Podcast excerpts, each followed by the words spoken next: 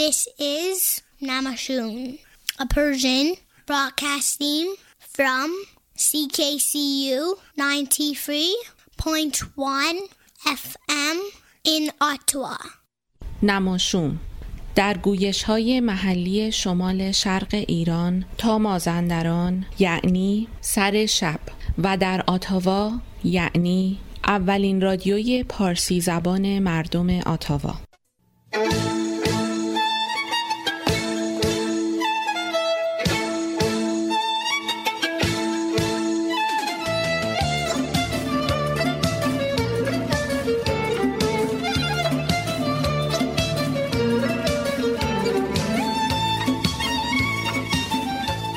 هرگز نمیردان که دلش زنده شد به عشق، ثبت است در جریده عالم دوام ما.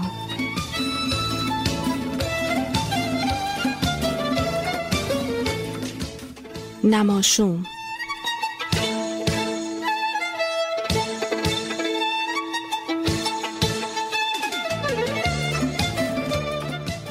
تهیه کننده مهدی فلاحی.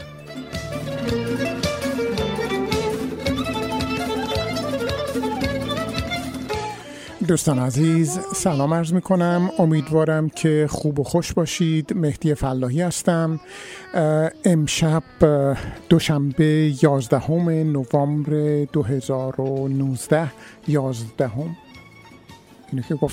20 آبان 1398 هست و در خدمتتون هستم به اتفاق همکارانم که 949مین نماشوم رو به شما تقدیم بکنیم و با هم تا 2 ساعت دیگه این برنامه رو برگزار بکنیم. قبل از هر چیز فرارسیدن اولین برف جدی زمستانی رو به شما اعلام میکنم. البته تا حالا همتون اونهایی که در اتاوا هستید متوجه شدید. این رو برای اون دوستانی میگم که در اتاوا نیستن و شاید اصلا برف نبینن.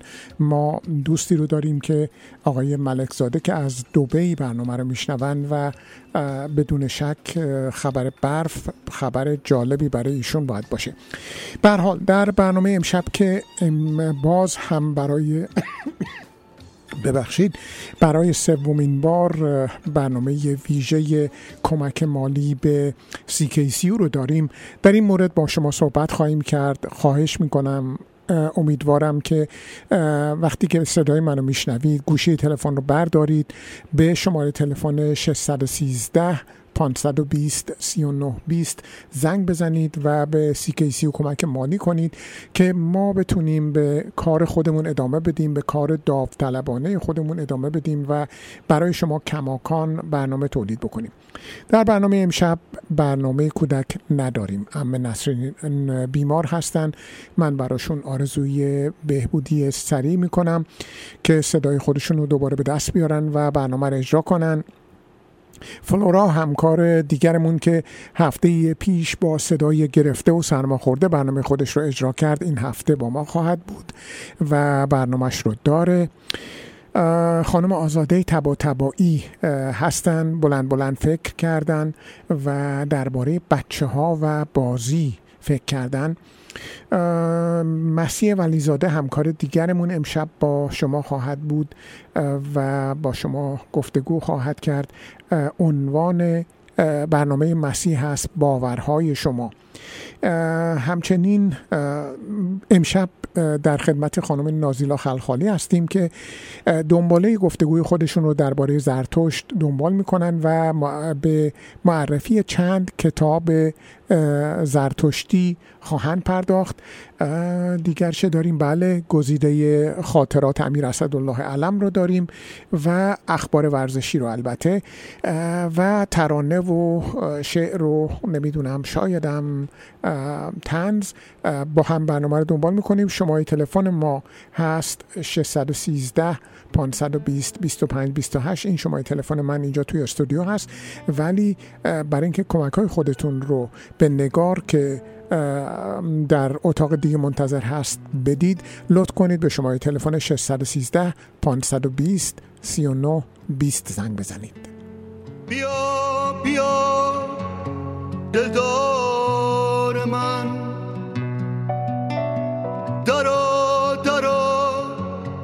در کار من تویی، تویی گلزار من.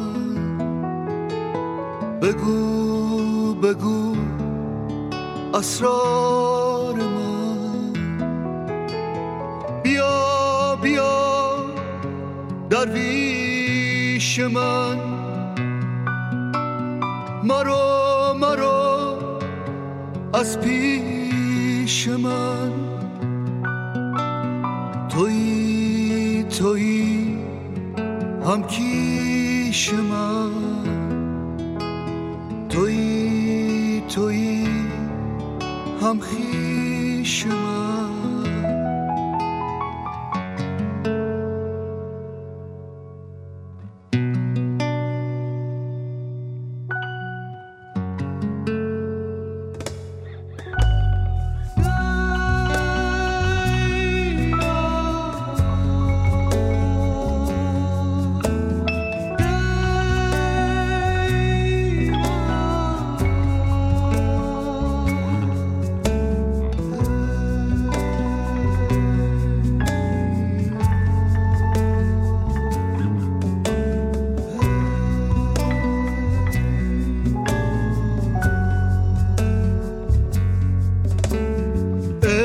شمع من بس روشنی در خانم، چون روزنی هر جا روم با من روی، هر منزلی محرم شوی.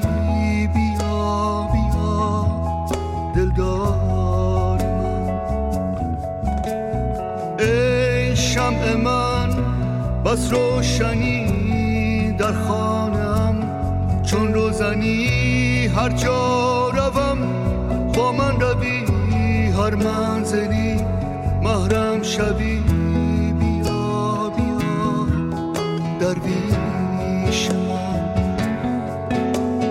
بیا بیا دلدار من، بیا بیا درویش من.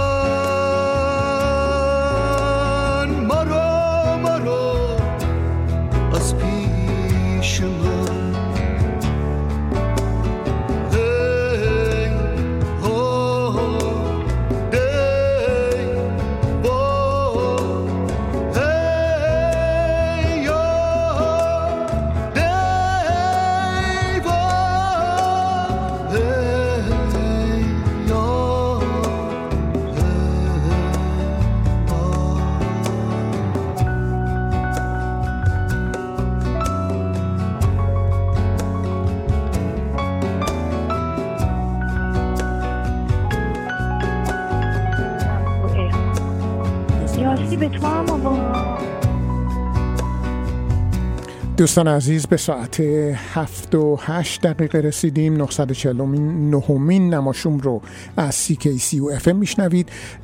دوست عزیزم خانم نسیم رو روی خط داریم. من بهتون سلام میکنم و شب بخیر میگم. سلام خدمت شما و شنوندای عزیزتون. من امروز زنگ زدم که یه اعلام یه برنامه خیریه رو که 2 هفته دیگه یعنی شنبه 23 نوامبر هست، این برنامه رو اعلان کنم. این برنامه قهرمانان کوچک هست برای کمک به بچه‌های سرطانی در ایران بله. که کسایی که خانم جوادی معروف به تاتا رو میشناختن، ایشون در سال 2013 این برنامه رو شروع کردن. پارسال هم خودشون بودن توی این جشن و متاسفانه 3 هفته بعد از اون جشن فوت کردن، ولی تو اون جشن به همه ما وصیت کردن که این رو ادامه بدیم و امسال اولین سالی هست که بدون حضورشون داریم این برنامه انجام میدیم که خیلی فشار زیادیه و ولی خیلی امیدواریم که دوستان طبق معمول حمایت کنن و تشریف بیارن.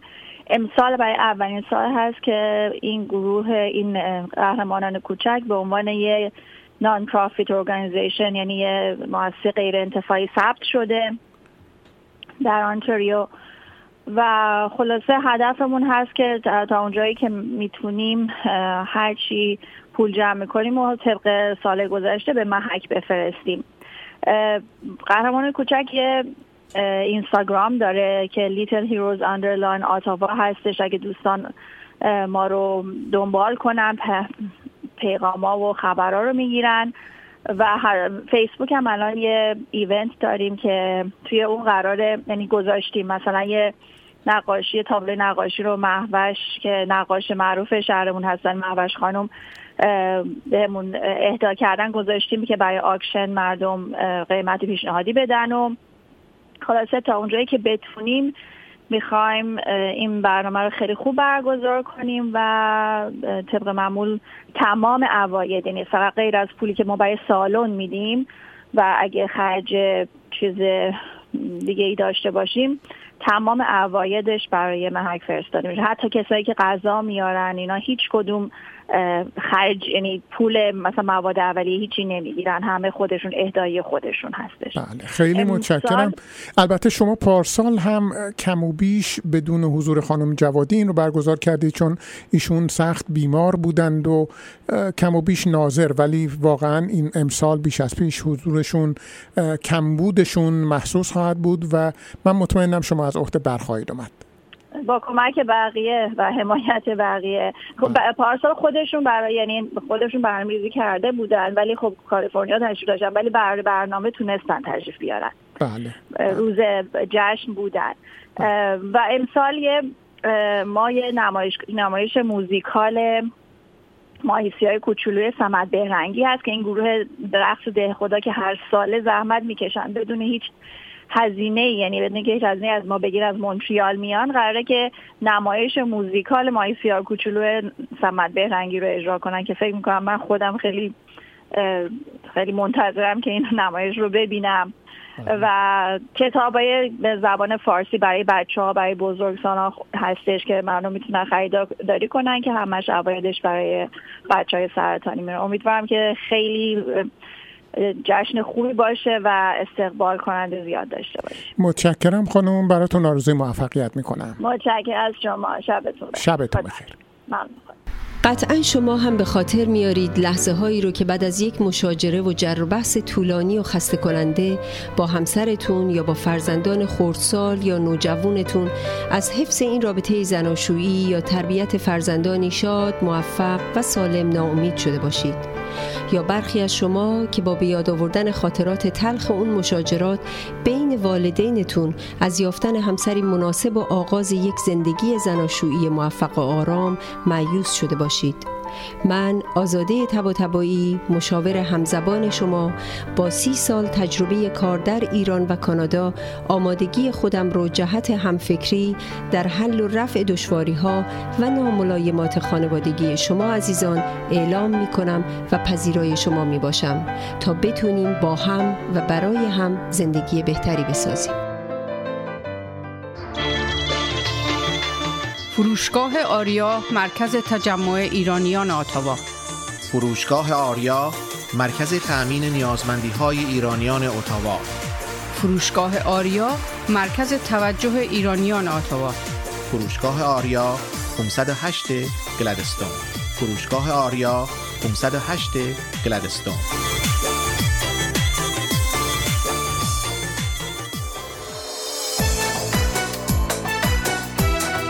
پارس تراول، بهترین پروازها به ایران و هر نقطه جهان، مناسبترین تورهای کوبا و سایر کشورهای کارائیب. پارس تراول، آژانس مورد اطمینان و محبوب شما با مدیریت آذر آقارزی. پارس تراول 613 230 8228. پارس تراول 613 230 8228.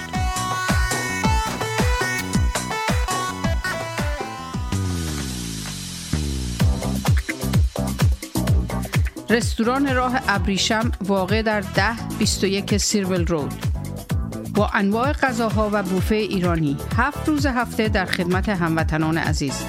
رستوران راه ابریشم آماده پذیرایی از مراسم و مهمانی‌های شما. کیفیت از ما، رضایت از شما.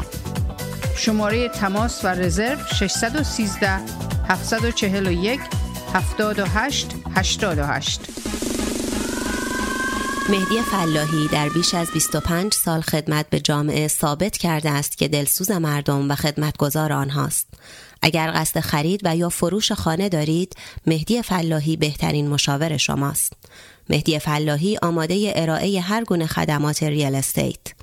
613-889-4700 realatua.ca. مهدی فلاحی آماده ارائه هر گونه خدمات ریال استیت. realatua.ca. انجمن فرهنگی هنری ایرانیان اتاوا پاکسو با سالها سابقه فعالیت در اتاوا با هدف ترویج فرهنگ و هنر ایرانی نسبت به بزرگداشت آیین و سنن ملی و برگزاری همایش‌های ادبی، هنری، اجتماعی، کلاس‌ها و کارگاه‌های آموزشی اقدام نموده است.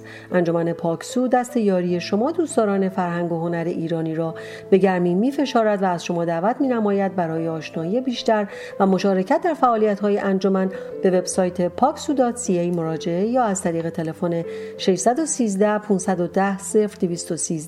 و ایمیل info@pakso.ca با ما تماس حاصل نمایید. 613-520-3920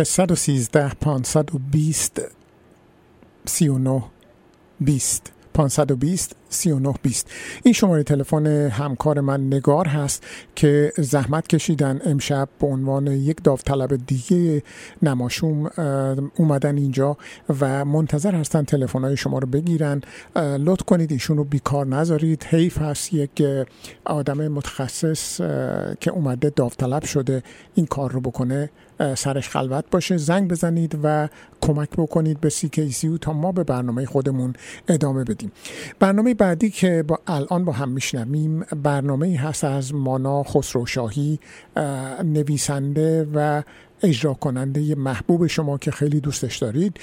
مانا امشب درباره روز شهدا یا ریممبرنس دی با شما صحبت خواهد کرد. امروز 11 نوامبر بود. همه ساله در روز 11 نوامبر، یعنی 11 در ساعت 11 ماه 11 ساعت 11 ماه 11 در 11 دقیقه بعد از 11 همش خلاصه 11 این برنامه در سرتاسر کانادا برگزار میشه و مانا در این باره اومده یه خورده بلند فکر کرده که با هم الان میشنویم.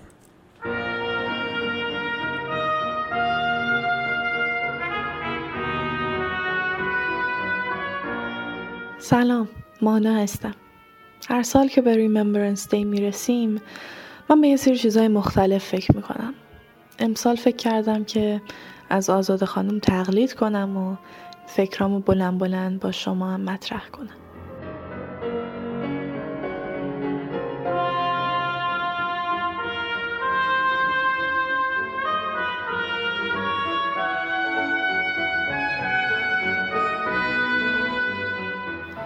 من 2 سال تو کانادا دبیرستان رفتم. ریممبرنس دی که میشد توی یه مدل مراسم صبحگاه مدرسه رو جمع میکردن.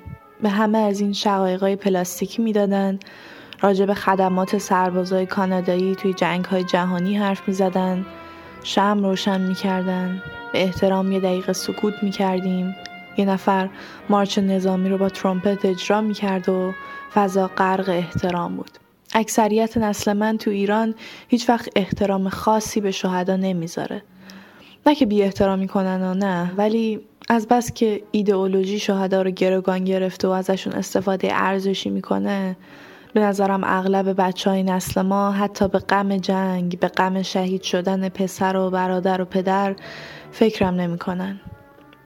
به نظر من کار کسی که برای نجات جون و امنیت دیگران خودش رو فدا کرده قابل ستایشه. اما مشکل دنیا اینه که هر کسی فقط خودش تعیین میکنه که کی داشته برای نجات جون و امنیت کی میجنگیده.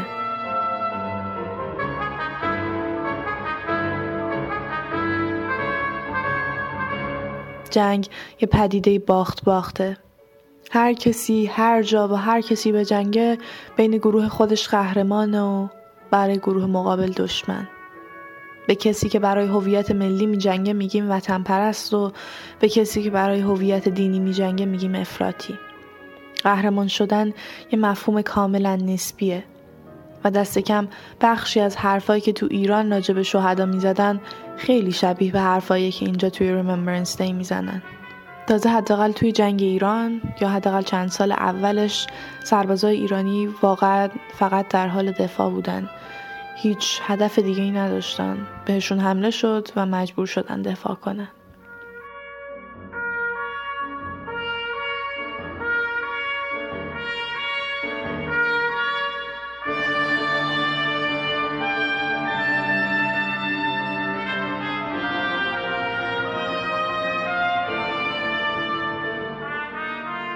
Remembrance Day و Memorial Day توی ورژن آمریکایی بین جنگ‌هایی که سربازا توشون جنگیدن هیچ فرقی قائل نمیشه.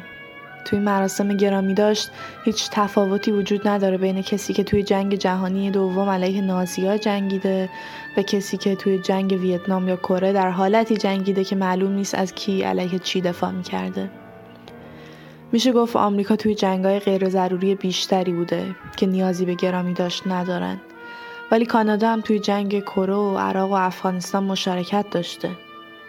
من نمیخوام با دفاع از حقوق کسانی که بهشون ظلم میشه حتی اگه تو کشورهای دیگه هستن مخالفت کنم.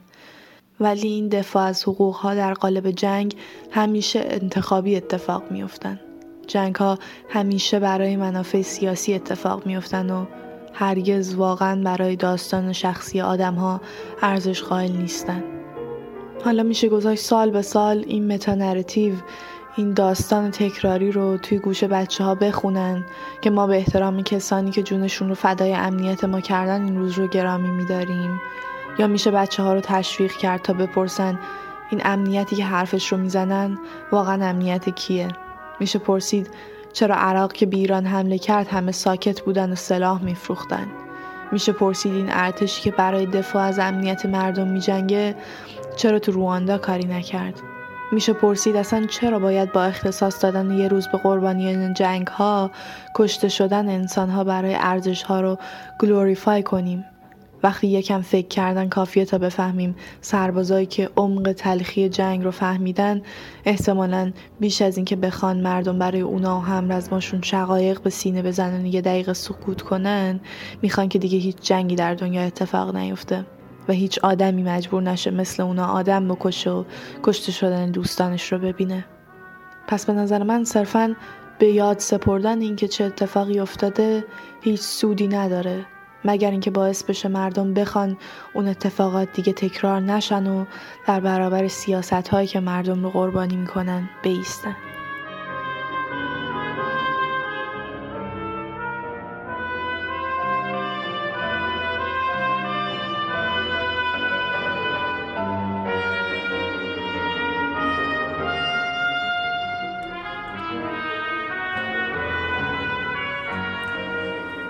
دوستان عزیز، به ساعت 7:23 رسیدیم. 949 میدونم یک کسی خوب میشناسم که الان داره میخنده. 949مین نماشوم رو از CKCU FM میشنوید. میزان کمک های مالی ما رسیده به $3785 و من باید عرض کنم که من خوشحالم اما راضی نیستم. چرا خوشحالم؟ برای که $3785 بسیار مبلغ خوب و آبرومندی هست. و چرا راضی نیستم؟ به دلیل اینکه ما سال قبل $4500 کمک کردیم و امسال میتونیم به اون برسیم و حتی از اون رد بشیم.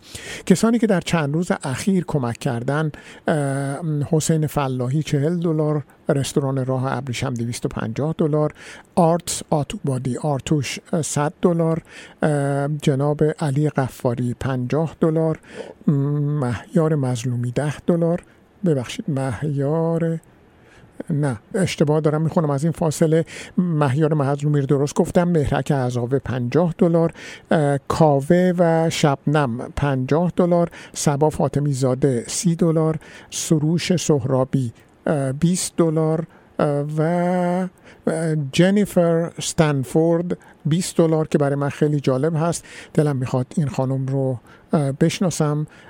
به هر حال من ایشون رو نمیشه. نکته جالب همینجاست که اکثر این کسانی که کمک مالی کردن من اونا رو میشناسم، یعنی به شکلی یک رابطه دوستی با من دارن و وقتی من کسی رو میبینم که دوست من نیست خیلی خوشحال میشم که به شکلی که خب غیر از دوستان منم کمک کردن. و اما برگردیم به روز شهدا که مانا دربارش صحبت کرد. یک اتفاقی چند روز پیش پریشب در کانادا اتفاق افتاده که بسیار بسیار سر و صدا را انداخته و اون صحبت‌های آقای دانچری در مورد پاپی و ایمیگرانت ها بوده. دانچری در برنامه خودش گفته بود که در مرکز شهر میسیساگا یا تورنتو، یکی از اون جاهایی که به هر حال مهاجر توش زیاد هستن، ایشون شمرده و فقط چند نفر بیشتر پاپی نداشتن و نتیجه گیری ایشون این بوده که این جاها به دلیل اینکه مهاجر خیز هست، مهاجرها توجهی به مسئله شهدای کانادا ندارن و احترام به اون نمیذارن و از مهاجرین تحت عنوان یو پیپل صحبت کرده یا شما آدما صحبت کرده که بسیار زننده بوده. و من قبل از اینکه بیام تو استودیو شنیدم که آقای دانچری از سمت خودش به عنوان مفسر اول هاکی برکنار شده و به هر حال باستاب‌های این رو خودتون دنبال خواهید کرد و متوجه خواهید شد که اوضاع از چه قراره. بریم سراغ همکار دیگرم فلورا و رد پای زنان در تقویم رو دنبال بکنیم. من یه نکته رو خدمتتون بگم که فلورا منبعی که برای این اخبار داره گاه مطالب رو با تقویم قمری نوشتن که تبدیل اون برای فلورا یک کمی مشکل بوده و گاه هم با ابهام مواجه شده، ولی اصل مطلب به هر حال درست هست و واقعیت داره.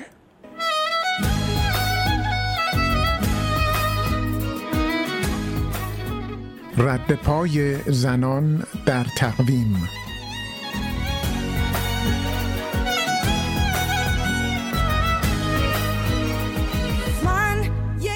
بیست و دو آبان، برگزاری نخستین جشنواره فیلم سینما و زن از 22 تا 24 آبان 1374.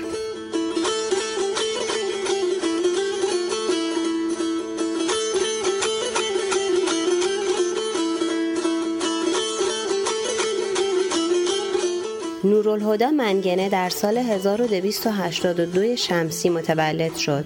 او تحصیلاتش را در دانشگاه بیروت در رشته روانشناسی کودک ادامه داد. وی از پایه‌گذاران جمعیت نسواه وطنخواه بود.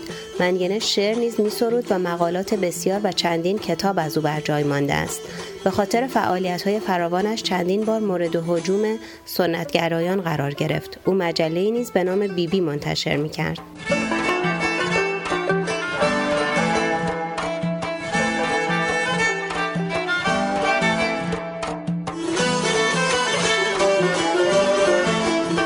نادیا کومانچی در سال 1961 در رومانی به دنیا آمد. نادیا در سال 1976 در بازی‌های المپیک شرکت کرد و اولین ورزشکاری بود که در رشته ژیمناستیک بالاترین رتبه را که هیچ کس تا آن زمان نگرفته بود دریافت کرد. کار او تأثیر فراوانی بر گسترش ورود دختران در رشته ژیمناستیک گذاشت.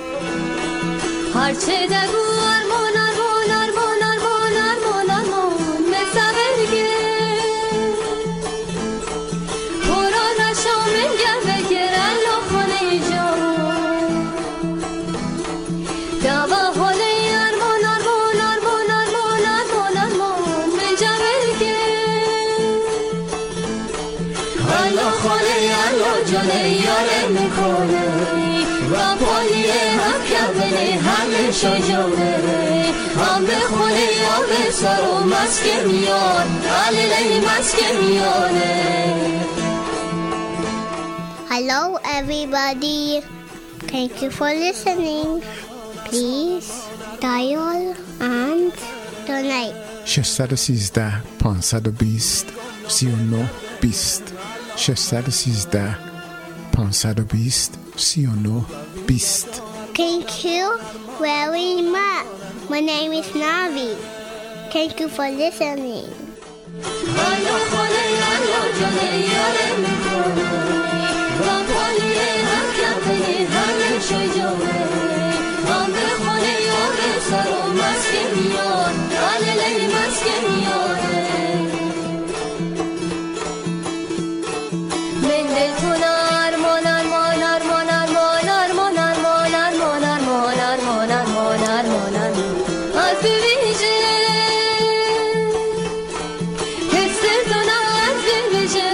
دوستان عزیز، ساعت 7:30 هست.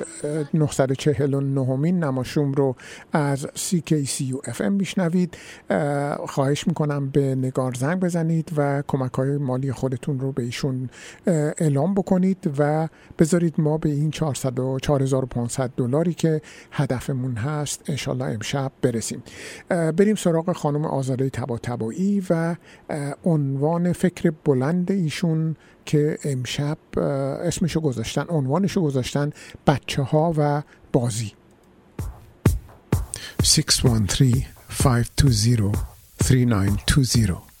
613-520-3920 613-520-3920 613-520-3920.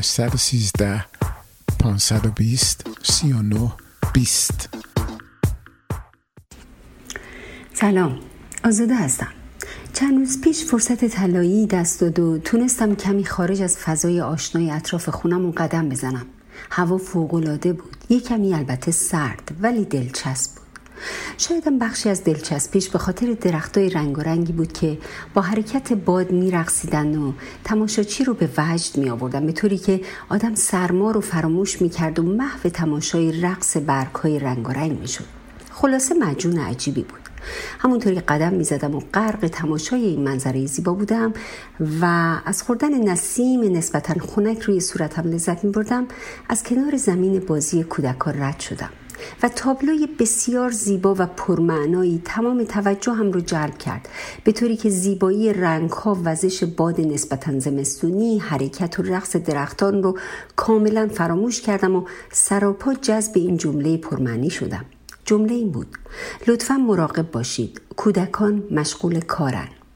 راستی شما هرگز چنین برداشت زیبایی رو در رابطه با بازی بچه ها شنیده بودید؟ برای اولین بار بود که این برداشت عمیق و زیبا رو در رابطه با بازی کودکان میشنیدم. بعد از دیدن این تابلوی بسیار پرمعنا، تمام دانشی که در این زمینه داشتم رو به خاطر آوردم. سعی کردم به خاطر بیارم، خصوصا نتیجه تحقیقی در این زمینه که در اون گفته شده بود که بازی‌هایی که بچه‌ها در سنین خردسالی انجام میدن، مخصوصا بازی‌های بی‌قاعده، باعث رشد قسمت‌های مختلف مغز اونها میشه و در واقع برای اینکه کودکانمون رشد مغزی خوب و سالمی داشته باشن، انجام این بازی‌ها و در مجموع هر بازی برای اونها حیاتی و ضروری شمرده شده بود. این یعنی این که اصلا مهم نیست که در طول این بازی‌ها بچه‌ها چقدر ریخت و پاش می‌کنن، چقدر بی‌نظمی در اتاق یا حیاط اتفاق می‌افته، بلکه مهم تأثیر فوق‌العاده این بازی‌ها در روند رشد مغز اونهاست. در واقع بازی باعث تقویت ارتباط‌های اون نورون‌های مغزی کودک میشه و خصوصاً باعث تقویت ارتباطات این نورون‌ها در قسمت جلوی مغز که مسئول حل مسئله و عکس‌العمل عملهای منطقی انسان هست میشه. در قسمتی از مغز که اگر از دوران کودکی قادر به تقویت اون باشیم، در بزرگسالی میتونیم با بزرگسالانی منطقی و بزرگسالانی که قادر به کنترل عواطف و احساساتشون هستن مواجه بشیم. افرادی که قادر به حل مسائل و مشکلاتشون در زندگی خواهند بود. دلیلش هم پر واضحه، چرا که وقتی کودک مشغول بازی‌های بی‌قاعده میشه، موقع برخورد با موضوع جدیدی ناگزیر گوشه گوشه مغزش رو برای یافتن راه حل جستجو کنه تا بتونه با حل مشکل پیش اومده از بازی لذت ببره. بعد فکر کردم علاوه بر تقویت قوای مغزی، بازی باعث تقویت مهارت‌های اجتماعی کودک هم میشه. کودک برقراری ارتباط با دیگران رو یاد میگیره، کنار اومدن با تفاوت‌های فردی رو میآموزه، مشارکت در کارهای گروهی و تقسیم کار رو یاد میگیره و بسیاری از مهارت‌های دیگه که تو هیچ کتابی نمیشه پیدا کرد. کودک از طریق بازی همه اینها رو یاد میگیره. بنابراین این که به کودکانمون اجازه بدیم که خودشون مسئول بازی هاشون باشن و بسته به سن اونها ما فقط مراقبت از دور داشته باشیم اهمیت فوق‌العاده‌ای داره. بعد فکر کردم واقعا اگه ما والدین اهمیت این موضوع و اینکه چه مهارت‌های شگرفی رو کودکانمون حین بازی می‌آموزن رو می‌دونستیم، شاید هرگز اونها رو در انجام بازی‌های بدون قاعده محدود نمی‌کردیم و شاید هرگز سعی نمی‌کردیم بی جهت در بازی اونها با همسالانشون مداخله کنیم و بیشتر اجازه میدادیم بچه‌ها خودشون با هم اختلافات حین بازیشون رو حل کنن، چرا که در واقع با این کار بچه‌ها تمرین حل مسئله میکنن و اگه قرار باشه به محض اینکه با کودک دیگه اختلاف نظر پیش اومد ما مامان و باباها مداخله و موضوع رو براشون حل کنیم، اون وقت اون بچه‌ها هرگز روش حل مسئله رو یاد نخواهند گرفت و در نتیجه وقتی بزرگتر شدن افرادی وابسته از لحاظ روحی و ناتوان در حل مسائل و مشکلات روزمرهشون خواهند بود. بعد از اینکه کاملا از فکرهای منطقی خودم خوشحال بودم، یه دفعه یادم افتاد به این که چقدر این روزها مدل بازی بچه‌ها تغییر کرده و چقدر یه جورایی مثل تیغ دودم شده. یعنی همین که بازی‌های جدید مزایای زیادی داره و باعث ایجاد خلاقیت‌هایی در بچه‌ها میشه و هم در عین حال میتونه خطرناک و مخرب باشه. منظورم بازی‌های کامپیوتری، چه انفرادی و چه گروهیه، بازی‌هایی که اگرچه همونطور که گفتم مهارت‌هایی رو در کودکان ایجاد و تقویت می‌کنه که در بازی‌های بچه‌های قدیم نبوده و قطعاً با تغییراتی که در جوامع اتفاق افتاده داشتن این مهارت‌ها برای بچه‌ها لازم و ضروریه، و هم از طرف دیگه اگر میزان مناسب استفاده از این بازی‌ها بیش از حد لازم باشه باعث ایجاد مشکلاتی در کودک میشه که بعضاً جبران ناپذیر خواهد بود یا اینکه مستلزم اقدامات بسیار جدی برای حل اون مشکلات خواهد بود، مثل اعتیاد به بازی‌های کامپیوتری، مثل انواع اختلالات گوارشی ناشی از بی‌تحرکی بدن بچه برای نشستن طولانی کنار کامپیوتر و بازی کردن، مثل افزایش آمار ترک تحصیل بچه‌ها خصوصا در سنین نوجوانی به علت استفاده بیش از حد از بازی‌های کامپیوتری، و یا مثلا پیوستن به افراد یا گروه‌های نامناسب از طریق فضای مجازی و احتمالاً بسیاری از مشکلات دیگه که شاید ما به تمامی اونها هم آگاهی کامل هنوز نداشته باشیم. بعد فکر کردم خب پس حالا تکلیف والدین چیه؟ آیا باید بچه هاشون رو از این گونه بازی ها منع کنن و فقط اونها رو به بازی هایی تشویق و ترغیب کنن که همراه با فعالیت بدنیه، یا بازی هایی که کودک میتونه با خودش، اسباب بازی های واقعیش و دوستان واقعی و قابل رویتش داشته باشه، یا اینکه مثلا میتونیم با وضع قوانینی مشخص امکان استفاده بهینه از هر دو نوع بازی رو برای کودک فراهم کنیم؟ و بعد از این همه فکر به این نتیجه رسیدم که پاسخ به این سوال قطعاً میتونه خیلی بستگی به سن کودک داشته باشه.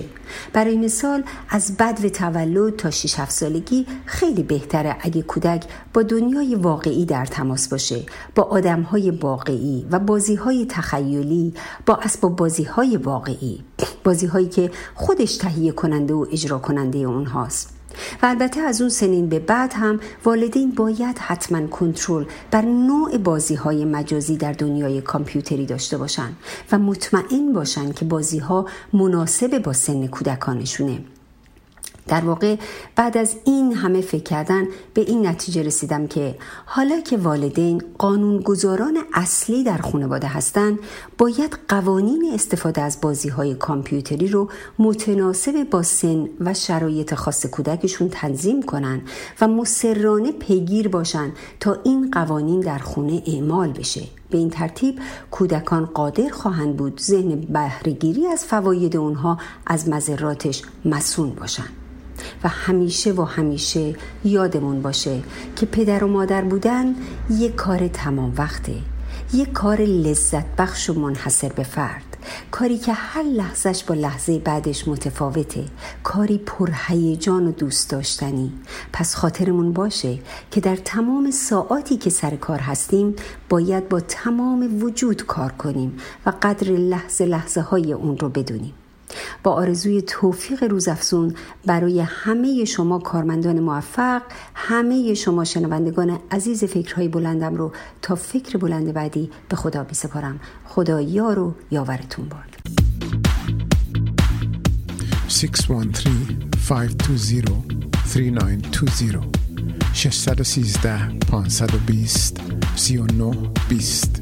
613-520-3920 613-520-3920 613-520-3920 613-520-3920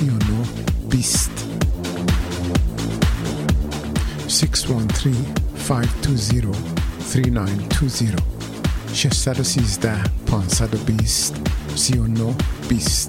613-520-3920.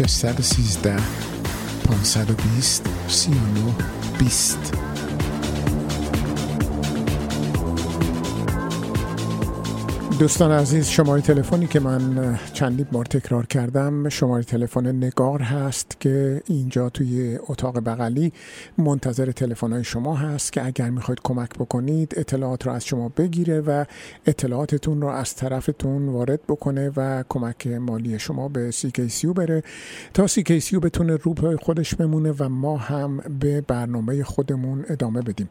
ما یک کمک مالی تازه داریم از جناب ناصر کاردان، $50. خیلی ممنونم ازتون جناب کاردان، از همه شما که کمک کردید و ما رو تا این لحظه به $3,835 رسوندید سپاسگزارم. شماره تلفن نگار هست 613-520-3920. میریم یک ترانه رو میشنویم و بعد مسیح ولیزاده، همکار دیگر نماشون، درباره باورهای ما با همون صحبت خواهد کرد.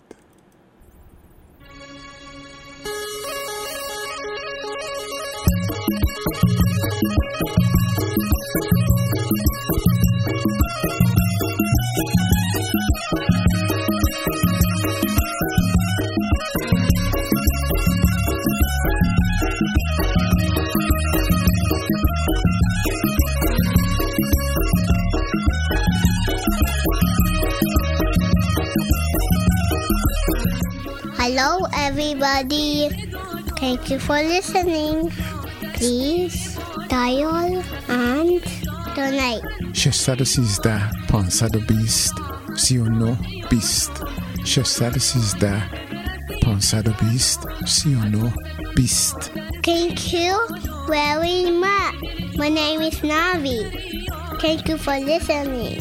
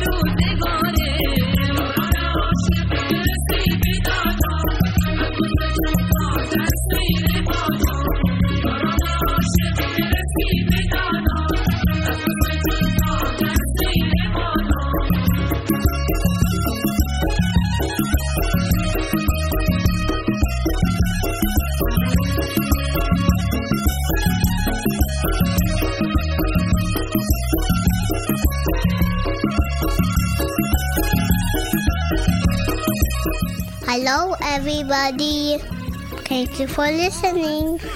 Please dial and donate. 613-520-3920 613-520-3920 520 39 20. Thank you very much. My name is Navi. Thank you for listening.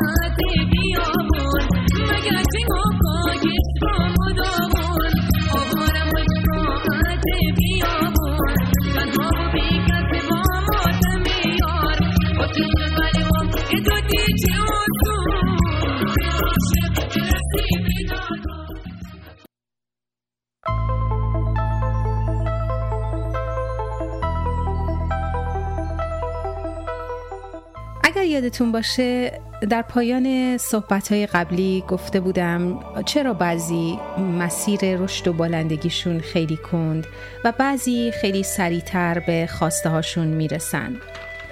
حالا جواب این سوال رو در این نوشته به شما خواهم گفت. دقیقاً فقط و فقط به خاطر باورهاشونه. باورهای ما تعیین کننده کیفیت زندگی ماست. اصولاً باور یعنی شیوه فکری که در شما تثبیت شده و بهش اعتقاد دارید و بهش عمل می‌کنید.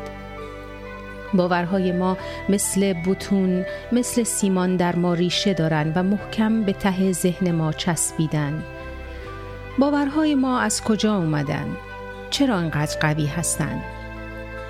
از کودکی توسط اطرافیان مثل پدر و مادر، مثل معلم‌ها، افراد فامیل، وسایل ارتباط جمعی مثل رادیو، تلویزیون، ماهواره، رهبران سیاسی، اخلاقی و غیره و غیره، مغز ما با این اطلاعات غلط یا درست که به ما دادن پر شده و ما چون بکر بودیم، ساده و خام و بی تکلف و بی تجربه بودیم و چون کودک بودیم اکثر اونها رو پذیرفتیم، یا اگر از همون اول روحیه کمی قوی تر یا حتی لجوج تری داشتیم همه رو نپذیرفتیم و مقابله کردیم. ما در کودکی نقش چندانی در تعیین نوع باورها و یا انتخاب باورهامون نداشتیم. حالا که بزرگ شدیم چه باید بکنیم؟ وظیفه ما چیه؟ چه کار باید بکنیم تا راحت‌تر مسیر رو پیدا کنیم؟ همونطور که گفتم باورهای ما مثل بتون به مغز ما، به جهان فکری ما چسبیدن. ما نمیتونیم این بتون رو بکنیم و جدا بکنیم. وارد کردن باورهای جدید به سیستم فکریمون راحت‌ترین کار جایگزین کردن باورهای قدیمیه. وظیفه ما اینه که برای احراز هویت بالنده خودمون بلند شیم، یک نه محکم به تمام باورهای غلط بگیم و بعد شروع کنیم یک بنیاد محکم از باورهای نیروبخش و بالنده، باورهای مثبت، باورهای امیدوارانه و قوی در ضمیر ناخودآگاه خودمون بنا کنیم با کمک ضمیر هوشیار و آگاهمون، با کمک قوه انتخابمون. به طور کلی ما دو نوع باور داریم. باورهای نیروبخش مثل من میتونم، من موفق میشم، تو میتونی، ما موفق میشیم، یا باورهای محدود کننده مثل تو نمیتونی، تو شکست میخوری. راز تغییر فقط و فقط خواستن از اعماق وجوده، طلب کردن، همین. چون وقتی این خواستن در وجود ما به عالی ترین مرحله خودش برسه، به حالت اضطراری خودش برسه، ما قطعاً تصمیم میگیریم و تغییر میکنیم.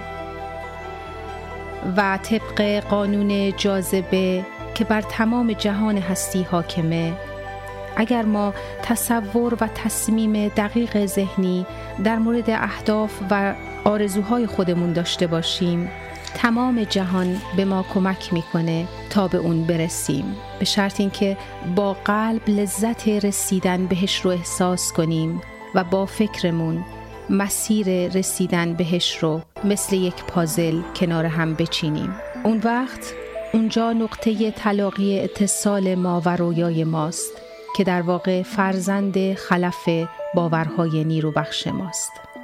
باورهای سالم مثل یک دونه نیروبخش و قوی محصول سالم و قدرتمندی تولید میکنه، ولی باور محدود کننده مثل یک دانه ناقص هست که ازش میوه سالمی در نمیاد.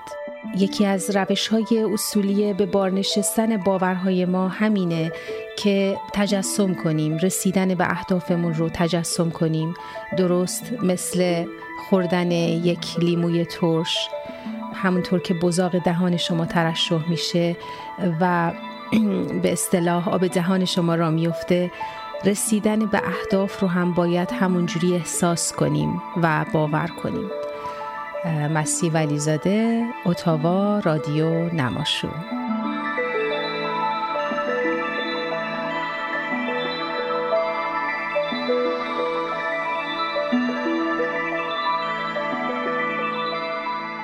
Hello everybody, thank you for listening. Please dial and donate. 613-520-3920 613-520-3920.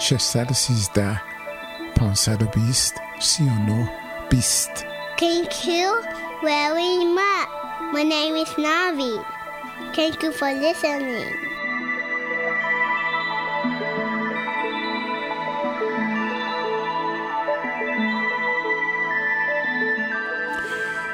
خب، اگه صحبت‌های من در شما تأثیر نداره به نوید گوش بدید و زنگ بزنید به 613-520-3920 که نگار منتظر شماست. بعد از صحبت‌های مسیح میرسیم به یک ترانه دیگه از گروه کامکارها و بعد هم در خدمت خانم نازیلا خلخالی همکار عزیزم خواهیم بود که امشب ایشون درباره چند کتاب زرتشتی با ما صحبت خواهند کرد. شماره تلفن نگار یک بار دیگه هست 613-520-3920. برنامه رو دنبال میکنیم و می‌نشینیم تا چند دقیقه دیگه پای صحبت سرکار خانم نازیلا که ببینیم امشب برامون چی خواهند داشت. ترانه‌ای که از گروه کامکارها میشنویم عنوانش هست گلواژه.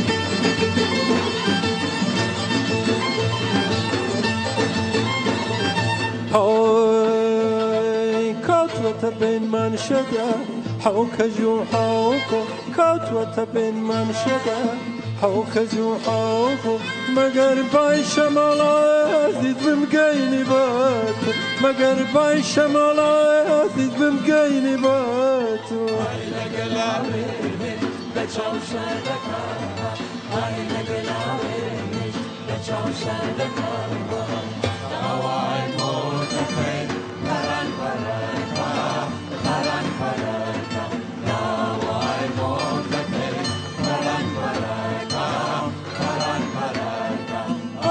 Galavish, oh the Galavish.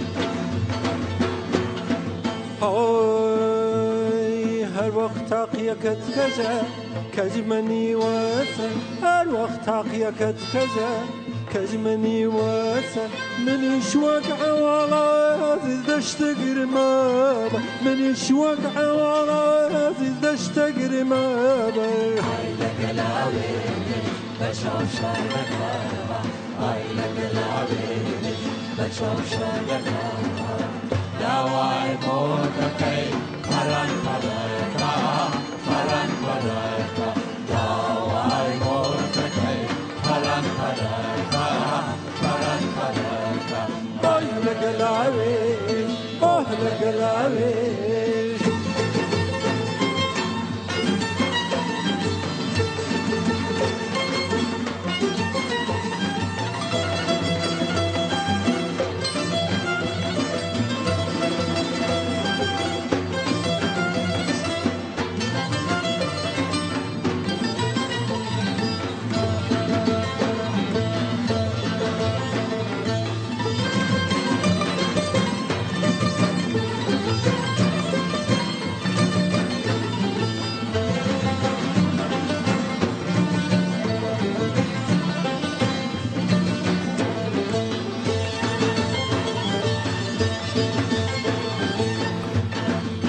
گلواژه رو از خانواده نامدار و دوست داشتنی کامکارها شنیدیم. به ساعت 7:57 رسیدیم. چند تا کمک مالی دیگه داریم.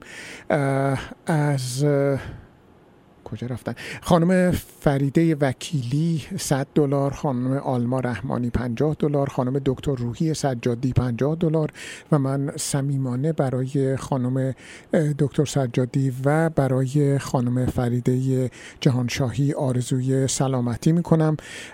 امیدوارم هر چه زودتر سلامتی کامل خودشون رو به دست بیارن که من هر دو نفر رو خیلی دوست دارم. یعنی من اصولا مردم رو دوست دارم و این کاری که همه ما اینجا در نماشوم انجام میدیم به دلیل علاقه ای هست که به مردم داریم و میل داریم و برای مردم کاری بکنیم و من شک ندارم که همکارم نازیلا خلخالی هم که اینجا نشستن همین احساس رو دارن. برای همین توی این هوای برفی ایشون ماشین هم ندارن، اتوبوس سوار میشن، پیاده روی میکنن و در این حال و هوا میان توی استودیو که با شما حرف بزنن و این اگر علاقه به مردم نباشه هیچ اسم دیگری نمیشود روش گذاشت.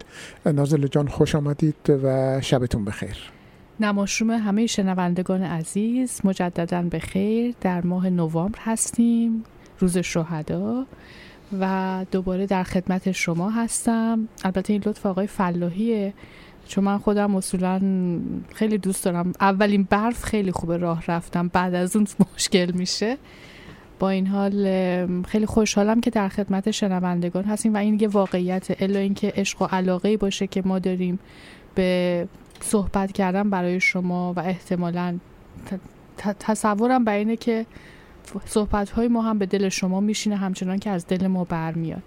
اگر اینطوری هست، اگر صحبت‌هایی که از دل ما برمیاد بر دل شما میشینه، پس لطف کنید به شماره 613 520 3920 تلفن بزنید و در واقع به نوعی پشتیبان CKCU و صدای شما رادیو نماشون باشید. با واقعا از این بابت ازتون سپاسگزار خواهیم بود. و اما امشب من میخوام درباره برنامه قبل، اگر یادتون باشه، درباره زرتشت صحبت کردم، زرتشت پیغمبر، زندگی نامش، تاریخ تولدش، اینکه درباره در چه سالی دنیا آمده، اصلا چه زندگی داشته. خب البته گفتم ابهامات خیلی بیشتر از اون چیزیه که ما فکر میکنیم میدونیم دربارش، و قرار شد که این قسمت دومی باشه که من درباره کتب زرتشتی، آثار زرتشتی میخوام صحبت بکنم. مسلماً این قدر مسلمه، حرفایی که در اینجا میزنم باز هم تکرار میکنم. درباره هر چیزی که من صحبت میکنم مسلماً دیدگاه شخصی نیست که بخوام تبلیغ مذهبی، دینی، مسلکی، آیینی رو بکنم. فقط یک معرفیه، معرفی برای این که بدونیم وقتی داریم از چیزی، کسی صحبت میکنیم درباره چی داریم حرف میزنیم، یا این که اصلا اگر هم فکر میکنم من اصلا یک خلاصه، اگر بخوام از برنامه‌های خودم بگم تو در پایان شاید بگم بهتر باشه، ولی فقط اینو گفتم، باز هم تاکید میکنم که این فقط یک معرفی ولا غیر. معرفی پیغمبری که همه ما فکر میکنیم که میشناسیمش، ولی وقتی عمق داستان نگاه میکنیم میبینیم واقعا حتی این آدم در نوع اینکه در کجا دنیا آمده، چه سالی دنیا آمده هم شک. بگذاریم بریم سر آثار زرتشتی که فکر میکنم که خیلی مهم هست که ما اینا رو هم حتما بشناسیم.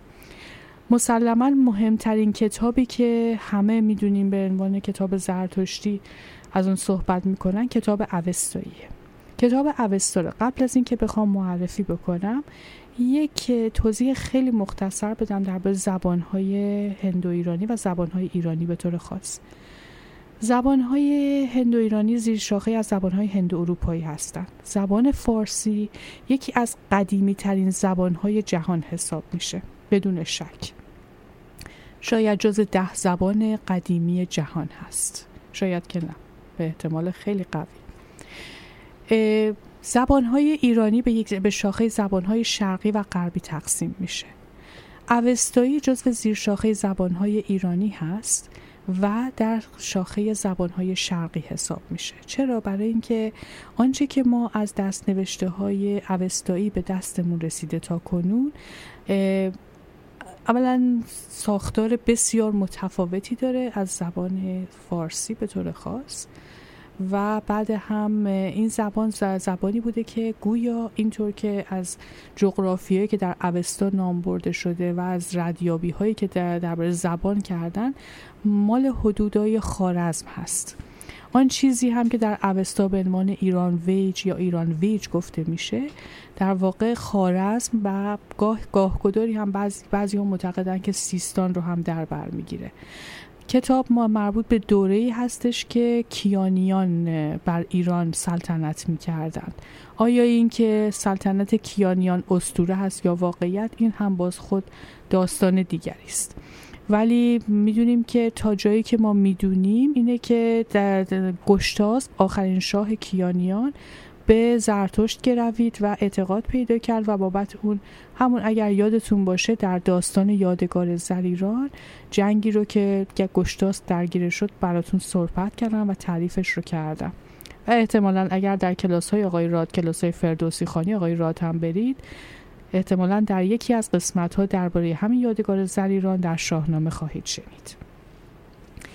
کتاب زرد اوستا جزو آثاری هست که هیچ کتاب دیگری ما به این زبان نداریم، بنابراین این زبان اوستایی اصلا ما معتقدیم بهش، یعنی وقتی که در زبانشناسی میخوایم صحبت بکنیم به طور خاص به اسم زبان اوستایی صحبت میکنیم. در خود کتاب عنوان کتاب به عنوان اوستا آورده نشده. درباره معنی کلمه اوستا هنوز اتفاق نظر خاصی نیست، گاهی وقتا اون رو به معنی ستایش میدونن. اوستایی زبانیه که همونجور که گفتم متعلق به مشرق ایران بوده و برخی از دانشمندان میگن که احتمالاً متعلق به ناحیه خوارزم بوده. بنا به روایات اوستا و کتاب‌های پهلوی همه مطالب این کتاب رو اورمزد به زرتشت وحی کرد، الهام یا ابلاغ کرده، حالا هر جور که ما کلمه رو بخوایم به کار ببریم. درباره زمان زرتشت و در مورد زمان قدیم‌ترین بخش‌های اوستا به یقین نمیتونیم اظهار نظر بکنیم. احتمالاً همونطور که در مورد تاریخ تولد زرتشت ما با ابهاماتی مواجه هستیم، در مورد اینکه در چه تاریخی این کتاب نگاشته شده، الهام شده، اصلا آورده شده، به مردم عرضه شده هم جای بحث بسیار است. اگر ما بگیریم که مثلا 1000 سال پیش از میلاد زرتشت زندگی میکرده، اوستا هم یه همچین حدودی بوده.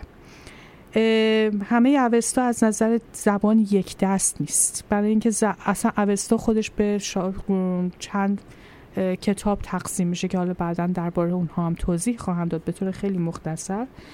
ولی اینکه از نظر زبانی یک دست نیست، دو دلیل میتونیم براش بیاریم.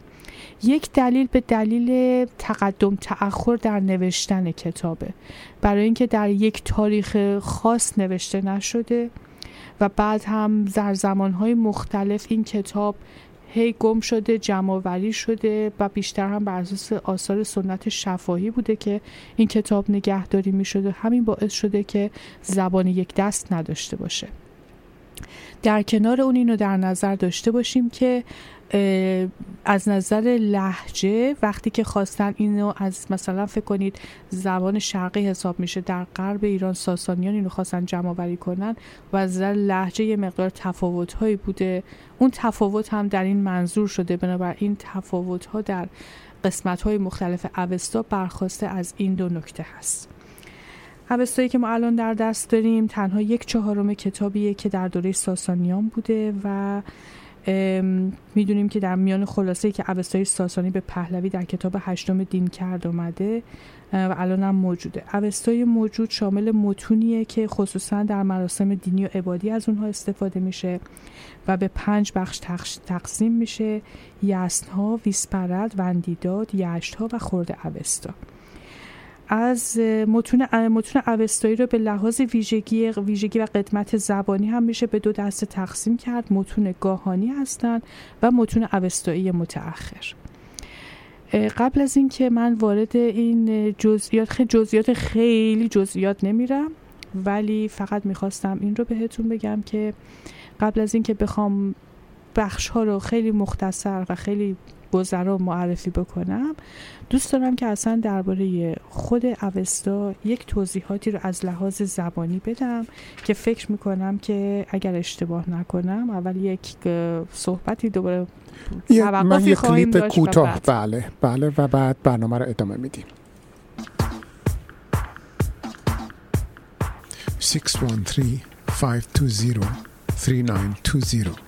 613-520-3920 613-520-3920 613-520-3920 613-520-3920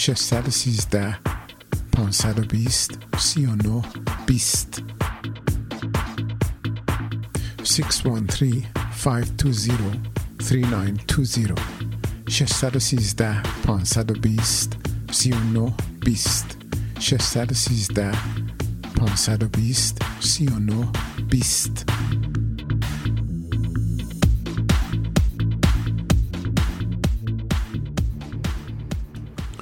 به ساعت 8:08 رسیدیم. 949مین نماشوم رو از CKCU FM دنبال میکنیم. خانم نازیلا، شما گفتید اوستا یک دست نیست. این یک دست نبودن از نظر یعنی به زبانهای مختلفی بازنویسی شده یا لهجه‌های مختلف جوری این یه خورده توضیح فکر می‌کنم لازم داره. اتفاقا دقیقاً الان می‌خوام درباره همین توضیح بدم. به زبان اوستایی خود اصلا یک زبان خاصه، یک زبان خیلی اصلا یکی از شاخه های زبان هاست که با زبان های دیگه تفاوت های خیلی اساسی داره، زبان خیلی دقیقی هست. آیا زبانی هست که در اون زمان مردم با اون صحبت میکردن؟ بله درست. زبانی بوده که زرتشت در واقع پیامش رو به مردم فرستاده. منتها ما این رو در نظر داشته باشیم که ما وقفه های از نظر تاریخی طولانی بین زبان فارسی داشتیم.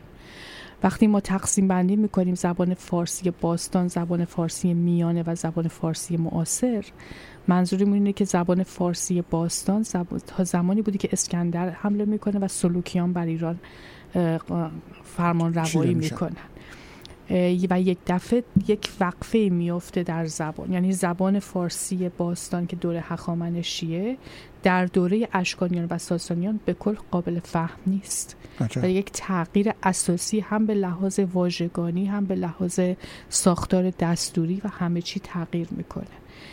دوباره میایم تو اشکانیان و ساسانیان، زبان فارسی میانه میشه که ما ادبیات پهلوی مال اون دوره هست و بعد حمله اعراب دوباره یک وقفه خیلی عمده، یک تغییر خیلی عمده در زبان فارسی به وجود میاره، به نحوی که زبان فارسی که ما امروز بهش میگیم معاصر از بعد از ورود اعراب به ایران کم کم اون تغییر درش شروع میشه و بعد اولین متونی که به فارسی کنونی نوشته میشه و ما میتونیم بفهمیم زبانی بسیار متفاوت با زبان فارسی پهلوی، متفاوت از لحاظ دستوری به خصوص، چون تغییر دستوری خیلی عمیقی میکنه و میتونم بگم که حالا از دید من خوشبختانه زبان فوق‌العاده ساده میشه از نظر دستوری، برای اینکه صرف‌های خیلی زیادی داشته زبان که همه حذف میشه و به صورت خیلی ساده تری در میاد. بنا به روایتی که در بعضی از کتاب‌های پهلوی آمده، زرتشت به فرمان گشتاسپ کتاب اوستا رو به همراه تفسیر اون زند بر روی پوست گاو یا بر الواح زرین نوشت و آن را در گنج شاهی یا خزانه آتشکده سمرقند نهاد. روایت دیگری هم هست که احتمالاً باستا به نظر روحانیان زرتشت جنوب ایران هست که در کتاب چهارم دینکرد آمده که گفته که دارا پسر دارا که میشه داریوش سوم هخامنشی این چند هزار پوست گاو رو گفته که باید در دو جای، یکی در خزانه شاهی و یکی هم در دزنبشت یا دژنبشت، اینها رو نگهداری بکنیم. پس دو نسخه بنا به تعبیری از اینها نگهداری میشه، یکی در خزانه شاهی و یکی هم در دژنبشت. دژنبشت رو اگر از نظر تاریخی بخوایم در نظر بگیریم، مثل اینکه مثلا خزانه کتابخانه شاهی بوده که تمام کتب و آثار معروف اونجا نوشته نگهداری می‌شده. زمانی که اسکندر حمله میکنه گویا اینها به اینا دسترسی پیدا میکنه. در برخی روایات هست که اینها رو به یونان منتقل میکنن و به یونانی ترجمه میکنن. در برخی روایات هست که تعداد زیادی از اینها رو میسوزونه و 1/3 فقط باقی میمونه.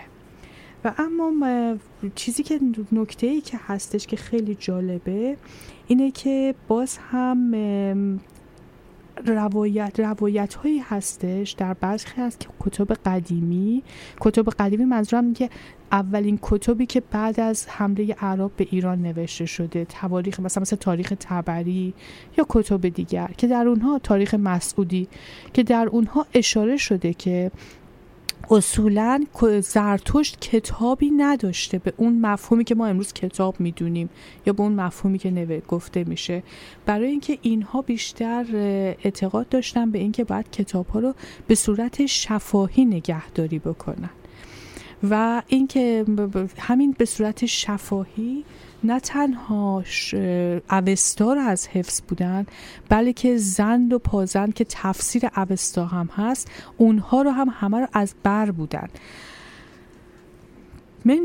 از جمله روایات ما که دست اول میشه گفت در دسترس داریم، روایات مانوی هستش که میگه که زرتشت کتاب ننوشت، بلکه شاگردان او پس از مرگش سخنان او را به خاطر سپردند و به صورت کتاب‌هایی درآوردند که امروز می‌خوانند. همین داستان خود یک مقدار در واقع این چندگانگی اوستا رو شاید بتونه توجیه بکنه، برای اینکه تمام فقط اون چیزهای، یعنی نوشتن رو چندان با اون به قول معروف گفته های زرتشت فکر میکردن اگر بنویسن یک نوع تحریف ممکنه درش به وجود بیاد، ترجیح میدونن ننویسن و فقط حفظ بکنن.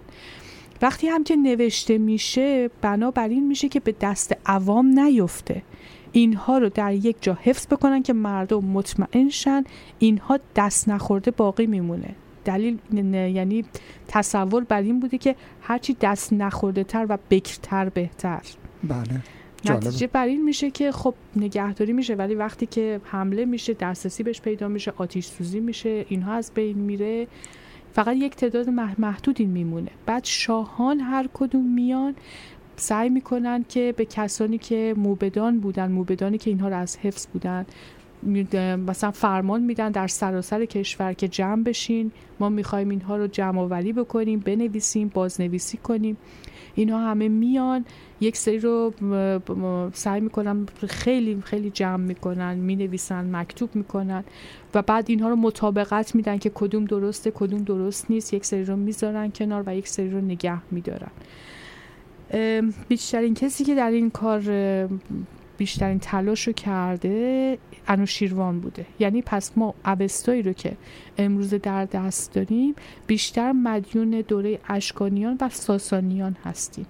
از قبل از اون اگر هم چیزی بوده یا از بین رفته یا چون به صورت شفاهی بوده پخش بوده در بین مردم. از نکات جالبی که بوده اینجا الان دقیقاً از رو خود کتاب میخورم، نوشته منظور از جمع‌آوری اوستا به دستور شاهان در زمانهای گوناگون ظاهراً گردآوری روایات سینه به سینه بوده. در رساله شگفتی‌های سیستان آمده که نسک‌های اوستا در میان دودمان‌های نیکان یعنی زرتشتیان پیوسته بر جای ماند. پس از اسکندر این نسک‌ها نزد زنان بود، یعنی زنان حافظ نسک‌های اوستا بودند. و یکی از آنها را به نام بقنسک جوانی سیستانی به خاطر سپرد و بدین گونه دین یا کتاب دینی به سیستان بازگشت. جز در سیستان در جاهای دیگر آن در درسینه نسپردند. مسعودی هم در تاریخ خودش میگه که سنت حفظ سینه به سینه اوستا در سینه رو ذکر میکنه و میگه اینها سینه به سینه نوشته میشده. خلاصه این کتاب اینکه کتاب اوستا تا مدت‌ها اساساً سینه به سینه بوده، بعد دوره اشکانی در زمان بلاشعبل، بعد در اوایل ساسانی، بعد در دوره انوشیروان، همینطور اینها رو نوشتن، ولی اکثرا سعی کردن که به خط اوستایی نوشته بشه. خط اوستایی خطی است که بسیار دقیق، چون زمانی که آمدن این رو به خط اوستایی بنویسن، خطی که در اون زمان بوده خطی بوده که از آرامی گرفته شده بوده. خط آرامی همون ایرادایی رو داره که امروز خط عربی داره، مثلا او و او نشانه خیلی واضح نداره، دوتایی یک جور نوشته میشن و یک سری میشه گفت چون خط آرامی هم همون در واقع خط عربی هم از خط آرامی گرفته شده، همه با همدیگه همریشه هستن و با زبان نمیخونده. زیباترین کار رو که فکر میکنم که زبانشناسای امروز نمیتونن انجام بدن، یا به دلیل سنت ها یا به دلیل سخت بودن کار، فکر میکنم که زبانشناسای اوستا انجام دادن و زبان بسیار دقیقی رو برای نوشتن این کتاب به کار بردن. نکته جالب اینه که گاهان که کتاب اصلی از اوستا هست به صورت شعرهای 8 هجایی هست و همه دقیقاً شعرگونه نوشته شده. ترجمهش که بعد از این وقفه خواهم گفت داستان دیگری داره. همینجا متوقف میکنم که بعد از توقف با هم دیگه صحبت کنیم و ادامه حرفای من.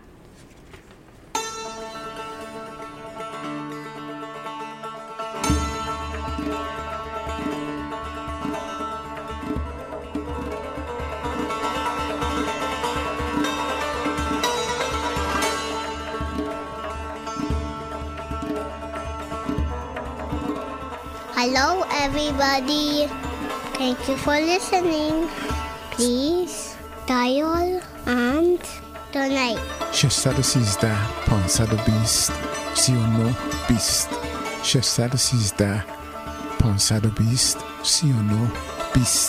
Thank you very much. My name is Navi. Thank you for listening.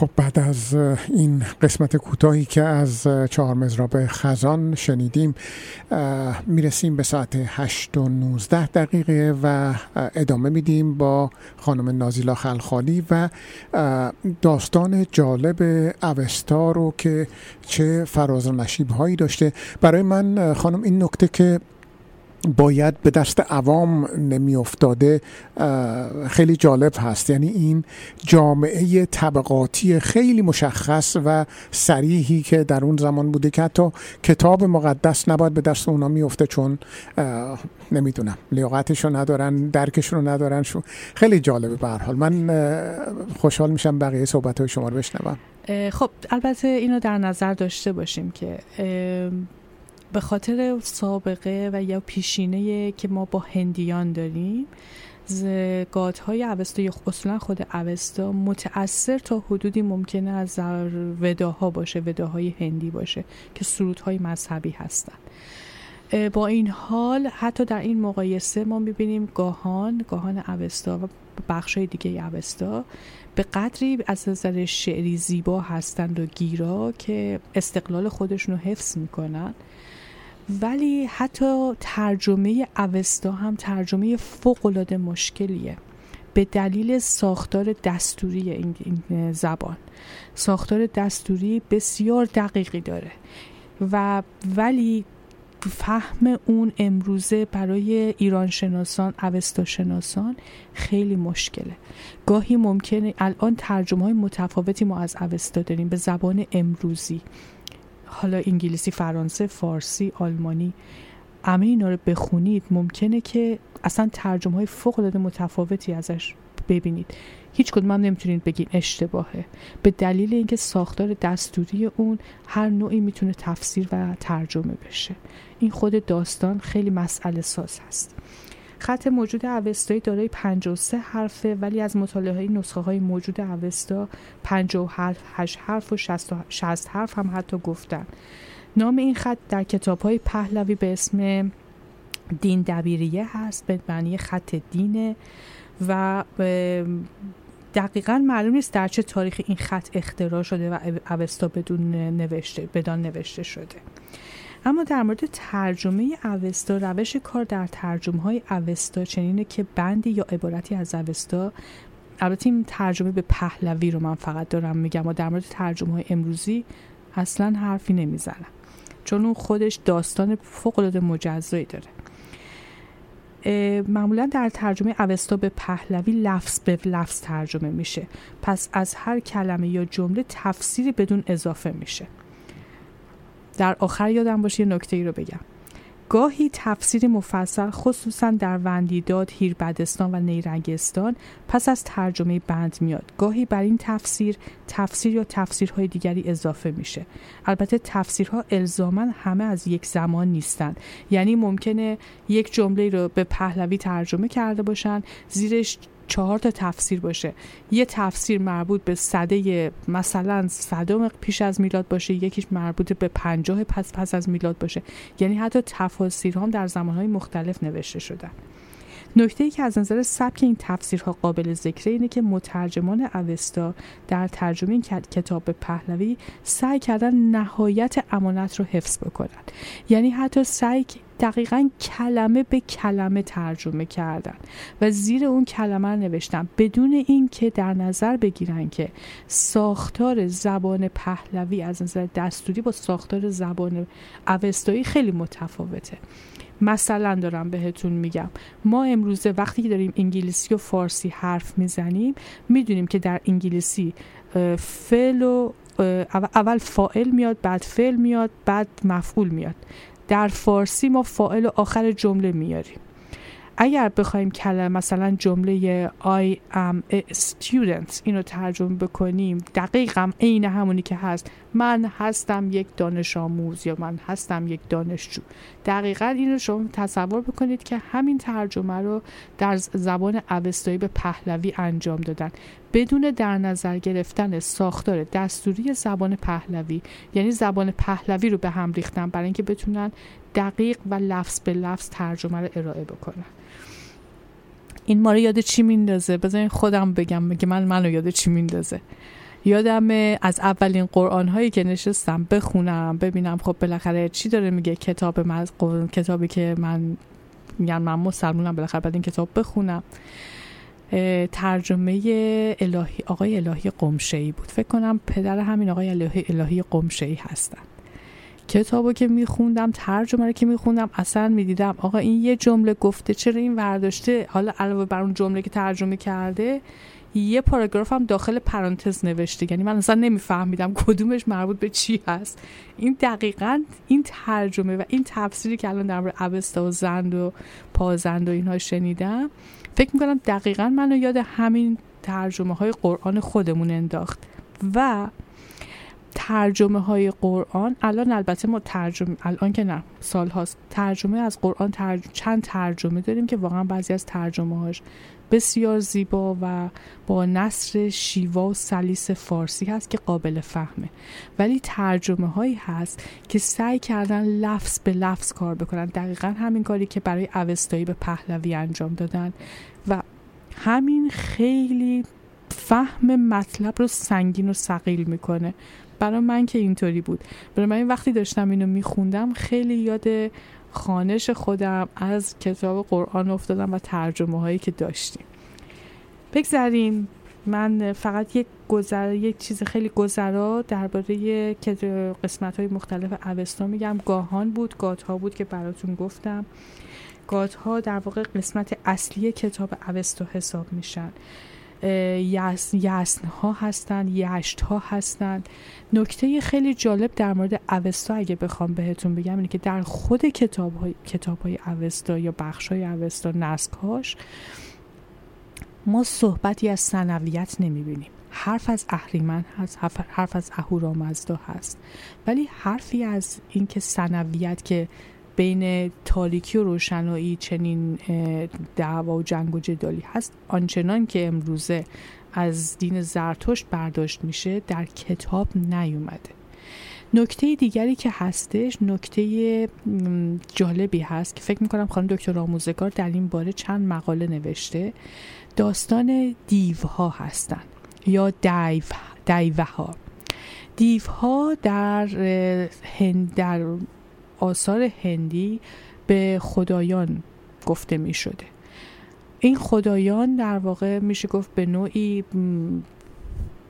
اونجا در دین هندی پذیرفته می شدن، ولی در فارسی در اوستا اینها کم کم تبدیل شدن به ارتش اهریمنان.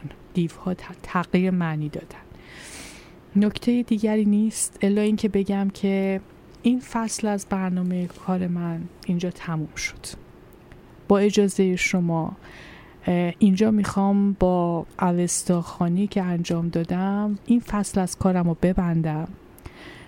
ماه دیگه در خدمتتون نخواهم بود دسامبر، ولی از ژانویه فصل جدیدی از کارم رو شروع خواهم کرد.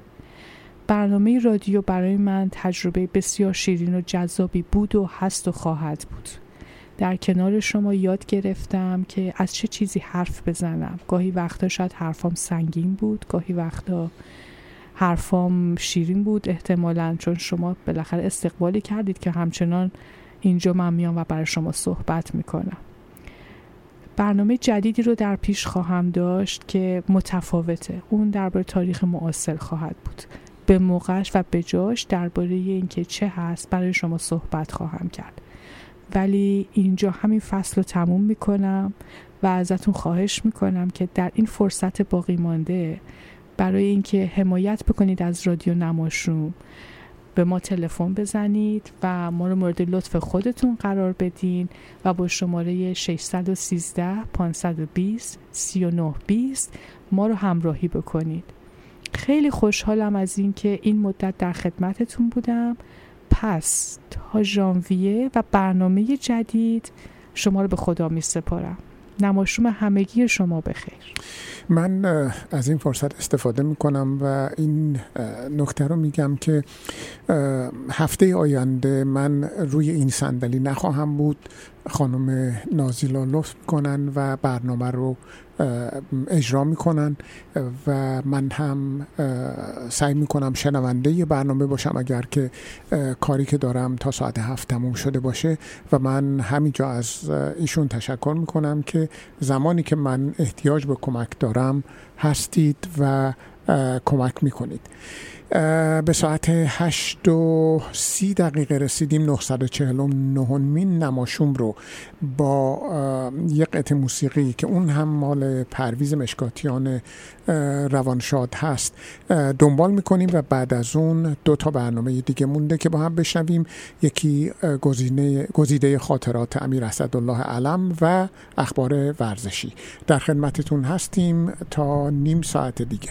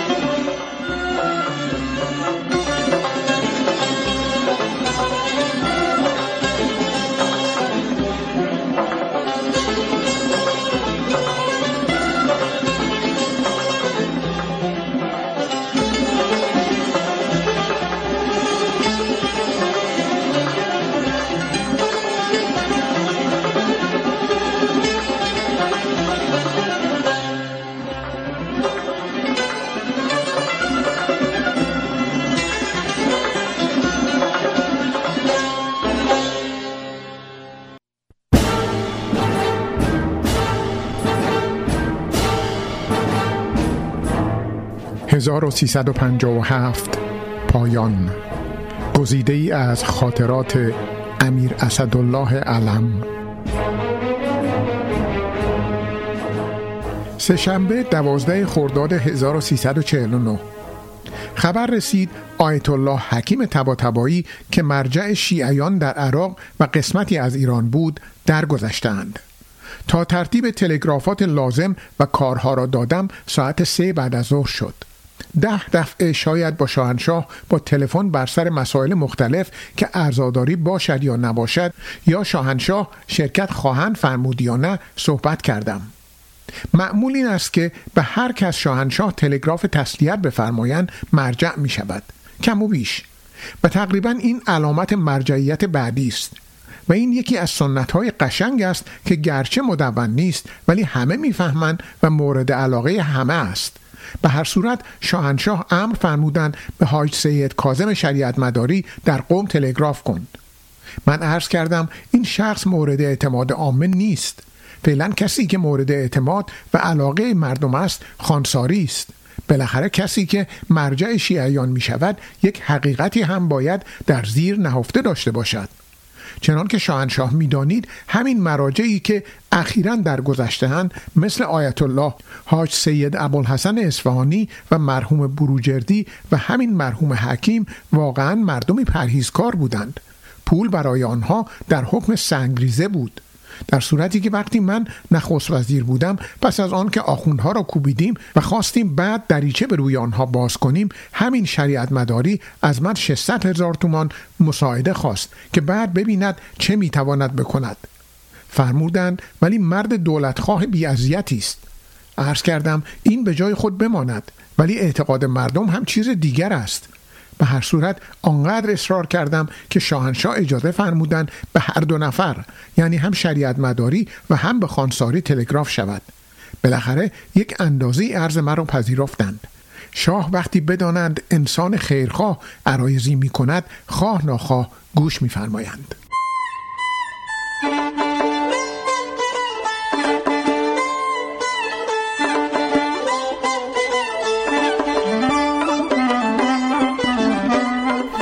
شنبه 14 خرداد 1349 صبح به مجلس فاتحی حکیم رفتم در مجلس سپهسالار. شاهنشاه ساعت 11:15 تشریف آوردند. خیلی مجلس با شکوه آبرومندی بود.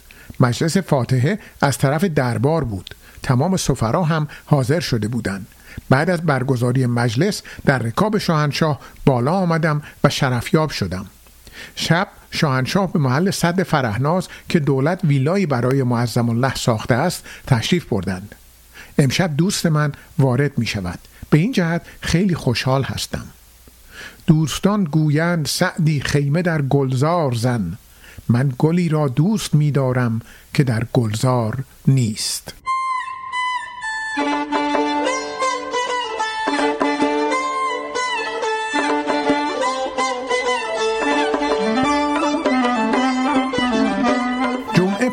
خرداد 1349 امروز به قدری خسته بودم که سواری نرفتم، ولی به محل صدر فرهناز حضور شاهنشاه رفتم. گفته بودم هلیکوپتر حاضر کنند. وقتی به محل فرودگاه هلیکوپتر کنار دفترم در سعدآباد رفتم دیدم هلیکوپتر شاهنشاه آنجاست. تعجب کردم. از خلبان پرسیدم چرا شما آمده اید؟ گفت شاهنشاه فرمودند این یکی مطمئن‌تر است، برای علم هلیکوپتر خودم را ببرید. خیلی تحت تأثیر این مرحمت یا بهتر بگویم محبت قرار گرفتم. در محل صد خوش گذشت.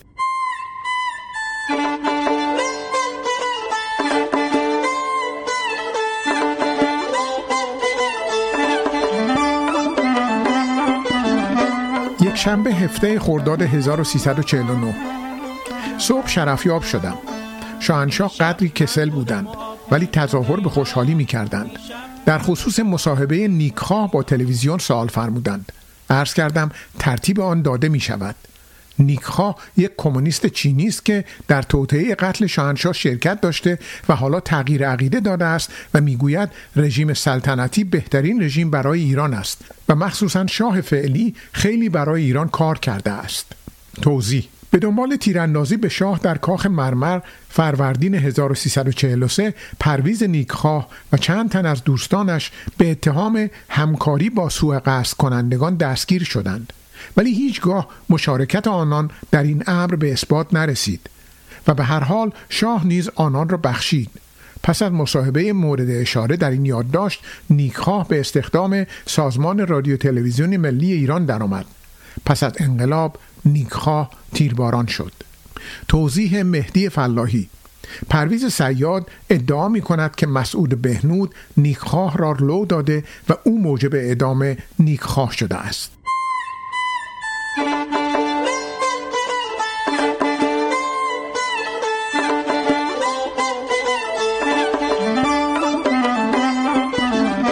جمعه 22 خرداد 1349. عرض کردم چه عیب دارد اعلیحضرت همایونی از طبقات مختلف اشخاص ناشناخته را احضار و بعضی سوالات را از درد دل مردم بفرمایید. مطالبی دستگیر می شود که مفید است. فرمودند آخر از چندین منبع مختلف به من گزارش می رسد و همه را می دانم. من عرض کردم که به گزارشات اطمینان نفرمایید، چون هر دستگاهی به نفع خودش گزارش می دهد. از این عرض من خوششان نیامد. فرمودند دفتر ویژه من گزارشات را سبک سنگین می کند. عرض کردم این هم به جای خود محفوظ، ولی چه عیب دارد اعلی حضرت به جای قیافه کریه من که هر روز ملاحظه می فرمایید یک ناشناخته را هم ببینید. فرمودند ممکن است در سلام ها بعضی سوالات بکنم. عرض کردم تعداد سلام های عام خیلی کم است. بعد هم کدام بدبخت جرأت می کند در جلوی جمع درد دل بکند؟ یک تاجر بدبخت بوشهری در بوشهر عرض کرد چون اسکله دیر حاضر شده و کشتی نمی آید ما دست روی دست داریم. تا عصر اعلیحضرت همایونی متغیر بودید. حتی چاکر نمی توانستم با اعلیحضرت صحبت کنم. با چندین نفر پرخاش فرمودید. حالا انتظار دارید یک بدبختی در صرف سلام درد دل خود را بگوید و یا از دستگاهی شکایت بکند؟ اگر هم شاهنشاه متغیر نشوید آن دستگاه ها بعد پدرش را در می آورند. شاهنشاه که وضع کشور و مخصوصا دستگاه های دولتی را بهتر از غلام می شناسید. دیگر چیزی نفرمودند.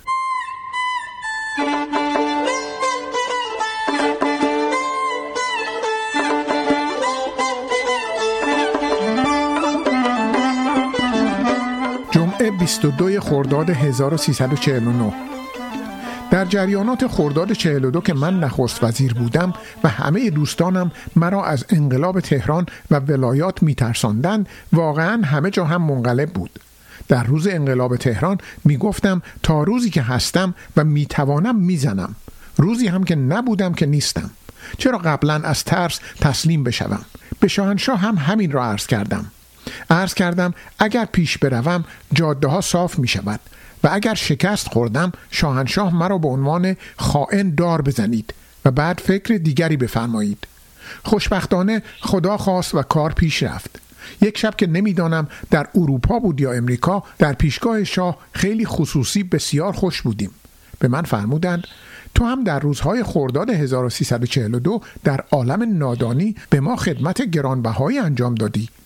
عرض کردم از مراهم شاهانه بسیار سپاسگزارم، ولی باید عرض کنم در عالم نادانی نبود، با آگاهی کامل بود.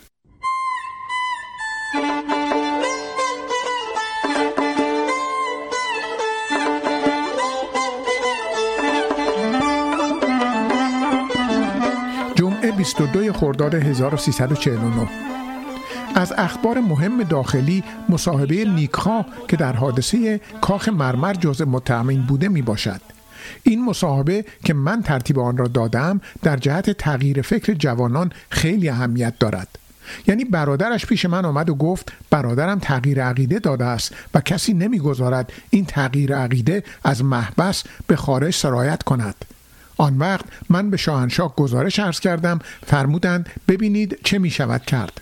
با او تماس گرفتیم تا مقاله خودش را اول داد و بعد هم این مصاحبه تلویزیونی را انجام داد.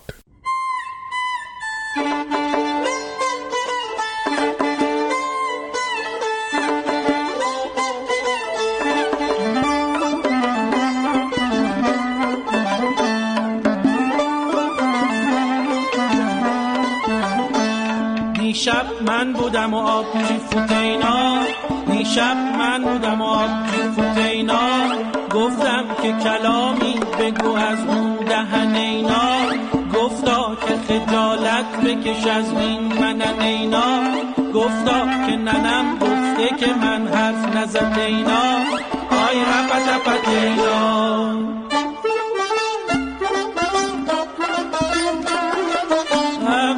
شبها که میشه میرم گدایی میکنم، هر گذر و هر کوچه این کار صدایی میکنم، که کس نگه این تن لشت افتخور شهر ترونه، از کس و کار و گرونه، آی گرگونه نانان کنه نازه کنه ریزه کنه.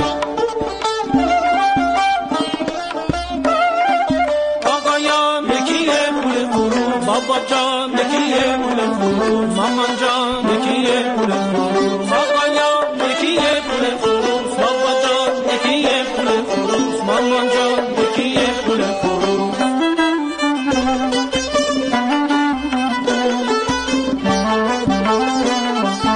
این هتلی که من میگم خورد قدیم ناریه، رفتن توی این هتل باعث شرمساریه، نباد شهریه نقابل ساریه، بار کشیده بسکی از تصویم و رشت و انزلی، آمین مشت ممدلی نبود ماه رسندلی، این کارم کار نشد بار من بار نشد. خصوصا ورزش دوستان عزیز، اخبار ورزشی هفته گذشته منتهی به امروز دوشنبه 20 آبان ماه برابر با 11 نوامبر را با آگاهی میرسانم. باز هم قبل از هر چیز یادآوری میکنم که گروه همکاران نماشوم داوطلبانه تمام تلاش خود را به کار میبرند تا از وقتی که CKCU در اختیار این برنامه میگذارد استفاده کرده و هر هفته برنامه‌های متنوع برای شما عزیزان تهیه و اجرا کنند. ادامه کار رادیو نماشوم در صورتی میسر است که CKCU بتواند هزینه‌های خود را تأمین نماید. متاسفانه دولت داکفورد بودجه کمک به فعالیت‌های اجتماعی و دانشجویی را حذف نموده. در نتیجه CKCU به پشتیبانی و کمک مالی شما شنوندگان عزیز امیدوار است. پس لطف کنید کمک‌های خود را با روش‌هایی که در طی برنامه اعلام می‌شود اهدا نمایید و از دوستان و آشنایانتان هم بخواهید که کمک‌هایشان را ارسال دارند. اکنون خلاصه خبرهایی از ورزش ایران.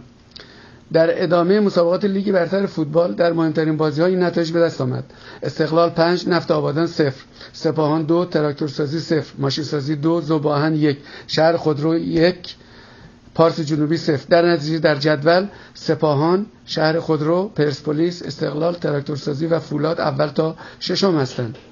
در مسابقات جام بین قاره‌ای فوتبال ساحلی که با حضور قهرمانان قاره‌های مختلف در دبی برگزار شد، تیم ایران 7-4 مکزیک، 5-3 مصر و در ضربات پنالتی روسیه را شکست داد و در نیمه نهایی هم امارات میزبان را در ضربات پنالتی برد که نکته جالب گرفتن یک پنالتی امارات توسط دروازه‌بان ایران و به ثمر رساندن یکی از پنالتی‌های ایران توسط دروازه‌بان دوم ایران بود. نهایتا در فینال ایران 6-3 اسپانیا را برد و قهرمان شد و امارات هم در ردبندی 2-1 روسیه را شکست داد و سوم شد. تیم فوتبال جوانان زیر 19 سال ایران در مسابقات قهرمانی آسیا 3-0 قرقیزستان و 4-0 نپال و 2-0 امارات را برد و به مرحله بعد صعود کرد. در ادامه مسابقات انتخابی جام جهانی فوتبال پنجشنبه این هفته ایران بازی حساسی را با عراق در پیش دارد که در کشور اردن برگزار خواهد شد. جیوانی اینفانتینو رئیس فدراسیون جهانی فوتبال فیفا هفته آینده مجدداً برای بررسی حضور بانوان در مسابقات فوتبال داخلی کشور به ایران میاد که متاسفانه دوباره گروه‌های سیاسی داخل ایران شروع به جنجال و انتقاد نمودند. و حالا خبرهایی از ورزش سایر کشورهای جهان. در ادامه مرحله گروهی مسابقات فوتبال یورولیگ تیم‌های اسپورتینگ، سلتیک، سویا، بازل، گلاسگو رنجرز، منچستر یونایتد، اسپانیول، مونشنگلادباخ پیروز شدند. همچنین در ادامه مرحله گروهی لیگ فوتبال قهرمانان باشگاه اروپا در گروه A پاریس سن ژرمن و رئال مادرید بردند. در گروه B بایر مونیخ و تاتنهام پیروز شدند. در گروه C شاختار دونتسک و دینامو زاگرب و منچستر منچستر سیتی و آتلانتا به تساوی رسیدند. در گروه دی یوونتوس و بایر لورکوزن بردند. در گروه ای لیورپول برد و ناپولی به تساوی رسید. در گروه اف دورتموند بر اینتر میلان پیروز شد و بارسلونا به تساوی رسید. در گروه جی لایپزیگ و لیون بردند. در گروه اچ والنسیا برد و چلسی در یک کامبک جالب بازی 4-1 باخته را در حالی که ظرف یک دقیقه دو بازیکن آژاکس اخراج شدند 4-4 با آژاکس مساوی کرد. تیم راگبی آفریقای جنوبی در فینال مسابقات راگبی با شکست نیو انگلند پس از 12 سال مجددا قهرمان راگبی جهان شد. تیم بسکتبال تورنتو رپترز در ادامه مسابقات NBA 122-104 نیو اورلینز پلیکانز و 113-104 لس آنجلس لیکرز را برد. و اما در مسابقات فوتبال باشگاه‌های اروپایی در مهمترین بازی‌های نتایج به دست آمد. در لیگ برتر انگلیس چلسی 2 کریستال پالاس 0، لستر سیتی 2 آرسنال 0، منچستر یونایتد 3 برایتون 1 و در بازی حساس این هفته لیورپول 3-1 منچستر سیتی را شکست داد. در جدول هم‌اکنون لیورپول، لستر سیتی، چلسی، منچستر سیتی اول تا چهارم هستند. در بوندسلیگای آلمان لایپزیگ 4 هرتا برلین 1، مونشنگلادباخ 3 وردر برمن 1، هافنهایم 2 کلن 1 و در بازی مهم این هفته بایر مونیخ 4-0 دورتموند را درهم کوبید. در جدول مونشنگلادباخ، لایپزیگ، بایر مونیخ، فرایبورگ، هافنهایم، دورتموند اول تا چهارم هستند. در لالیگای اسپانیا رئال مادرید، بارسلونا، اتلتیکو مادرید، سویا و والنسیا بردند تا در جدول بارسلونا، رئال مادرید، اتلتیکو مادرید، سویا اول تا چهارم باشند. در سری آ ایتالیا لاتزیو 4 لچه 2 اینتر میلان 2 ورونا 1 پارما 2 آیس روم 0 و یوونتوس 1-0 بازی حساس را از آسی میلان برد. در جدول یوونتوس، اینتر میلان، لاتزیو، کالیاری، آتلانتا و آیس روم اول تا ششم هستند. در لو شامپیونه فرانسه پاریس سن ژرمن و موناکو، مارسی، سنت اتیان بردند. در جدول همکنون پاریس سن ژرمن، مارسی، آنژه، سنت اتیان و لیل اول تا پنجم هستند. و آخرین خبر این که در بازی رفت فینال قهرمان باشگاه‌های آسیا الهلال عربستان 1-0 اوراوا ردز ژاپن را برد. در پایان یک بار دیگر موضوع پشتیبانی و کمک به CKCU را یادآوری می‌کنم. لطفاً از ارسال کمک‌هایتان دریغ نفرمایید. با تشکر از توجه شما. علیرضا احمدی، رادیو نماشوم، ونکوور.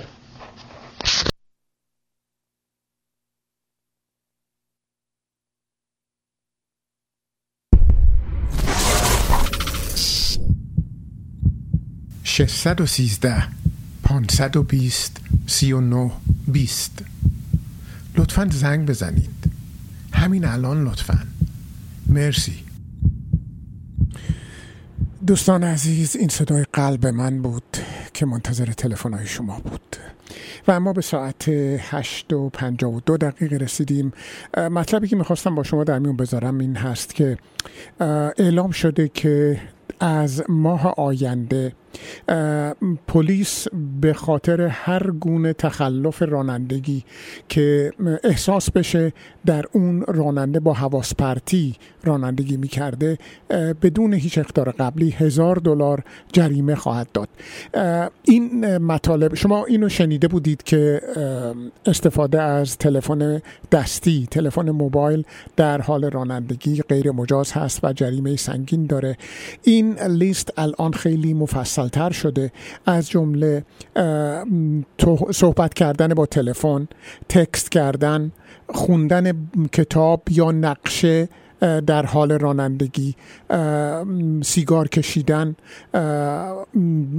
آرایش به هر صورتی یا ور رفتن به رادیو و CD و دستگاه‌های صوتی ماشین تا صحبت کردن با سرنشینان داخل اتومبیل به شکلی که شما حواستون رو پرت بکنه، خوردن یا نوشیدن، هر کدوم اینها جرم محسوب میشه و شما میتونید بین $1000 تا $1500 جریمه بشید.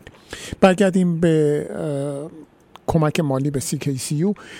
ما الان در مبلغ $3935 ایستادیم، به $4500 داریم نزدیک میشیم. در طی هفته شما میتونید کماکان به همون شماره 613-520-3920 زنگ بزنید و یادتون باشه که نام برنامه‌ای که شما میخواید حمایت بکنید نماشوم هست و همچنین میتونید به وبسایت ckcufm.com/pledge برید PLEDGE و کمک مالی خودتون رو به صورت آنلاین در اونجا اعلام بکنید. از توجه شما سپاسگزارم و امیدوارم تا یک شنبه که آخرین روز جمع‌آوری کمک‌های مالی هست ما به $4,500 برسیم.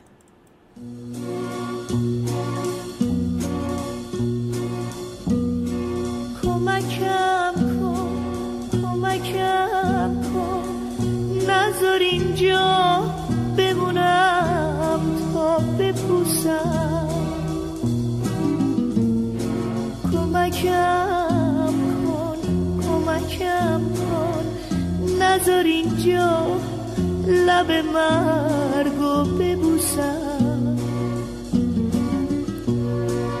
کمکم کن، کمکم کن، عشق نفرینی بی پروایی میخوام.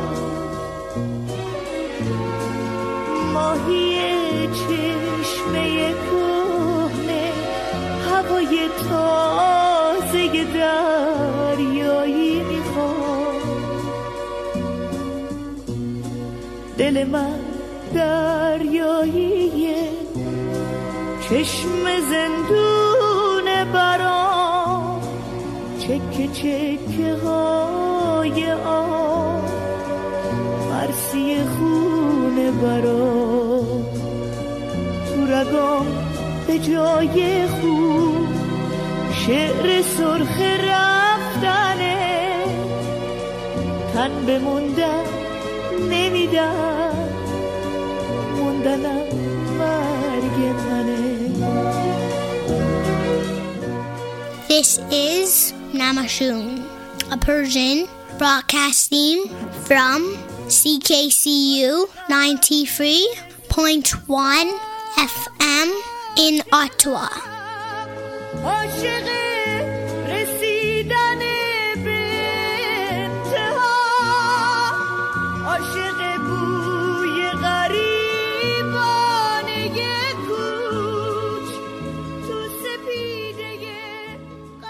قطعا شما هم به خاطر میارید لحظه هایی رو که بعد از یک مشاجره و جر و بحث طولانی و خسته کننده با همسرتون یا با فرزندان خردسال یا نوجوانتون از حفظ این رابطه زناشویی یا تربیت فرزندانی شاد، موفق و سالم ناامید شده باشید، یا برخی از شما که با بیاد آوردن خاطرات تلخ اون مشاجرات بین والدینتون از یافتن همسری مناسب و آغاز یک زندگی زناشویی موفق و آرام مایوس شده باشید. من آزاده تبا تبایی، مشاور همزبان شما، با 30 سال تجربه کار در ایران و کانادا، آمادگی خودم رو جهت همفکری در حل و رفع دشواری‌ها و ناملایمات خانوادگی شما عزیزان اعلام می‌کنم و پذیرای شما می‌باشم تا بتونیم با هم و برای هم زندگی بهتری بسازیم. فروشگاه آریا، مرکز تجمع ایرانیان اتاوا. فروشگاه آریا، مرکز تأمین نیازمندی‌های ایرانیان اتاوا. فروشگاه آریا، مرکز توجه ایرانیان اتاوا. فروشگاه آریا، 508 گلدستون. فروشگاه آریا، 508 گلدستون.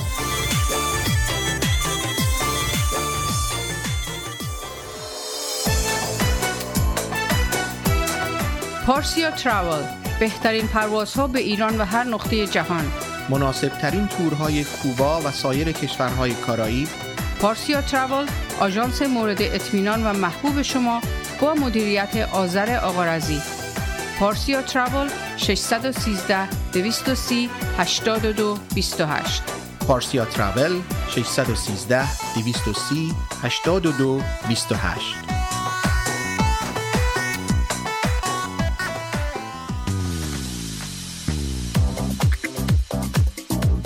رستوران راه ابریشم واقع در 1021 سیرول رود با انواع غذاها و بوفه ایرانی 7 روز هفته در خدمت هموطنان عزیز. رستوران راه ابریشم آماده پذیرایی از مراسم و مهمانی های شما. کیفیت از ما، رضایت از شما. شماره تماس و رزرو 613 741 7888. مهدی فلاحی در بیش از 25 سال خدمت به جامعه ثابت کرده است که دلسوز مردم و خدمتگزار آنهاست. اگر قصد خرید و یا فروش خانه دارید، مهدی فلاحی بهترین مشاور شماست. مهدی فلاحی آماده ارائه هر گونه خدمات ریال استیت. 613-889-4700 realatua.ca. مهدی فلاحی آماده ارائه هر گونه خدمات ریال استیت. realatua.ca. انجمن فرهنگی هنری ایرانیان اتاوا پاکسو با سالها سابقه فعالیت در اتاوا با هدف ترویج فرهنگ و هنر ایرانی نسبت به بزرگداشت آیین و سنن ملی و برگزاری همایش‌های ادبی، هنری، اجتماعی، کلاس‌ها و کارگاه‌های آموزشی اقدام نموده است. انجمن پاکسو دست یاری شما دوستداران فرهنگ و هنر ایرانی را به گرمی می‌فشارد و از شما دعوت می‌نماید برای آشنایی بیشتر و مشارکت در فعالیت‌های انجمن به وبسایت pakso.ca مراجعه یا از طریق تلفن 613 510 0213 و ایمیل info@pakso.ca با ما تماس حاصل نمایید. You are listening to CKCU 93.1 FM in Ottawa. Need to get heard? Let us help you. Here at CKCU, we have the platform for anyone looking to connect with the National Capital Region. Whether it's arts, sports, politics, or community connections, we have programs for everyone. And if they can't listen live, we even have on-demand archives that they can play from our website. Our team will work with you to create engaging ad campaigns that will spring customers into action. For more information, visit our website at www.ckcufm.com.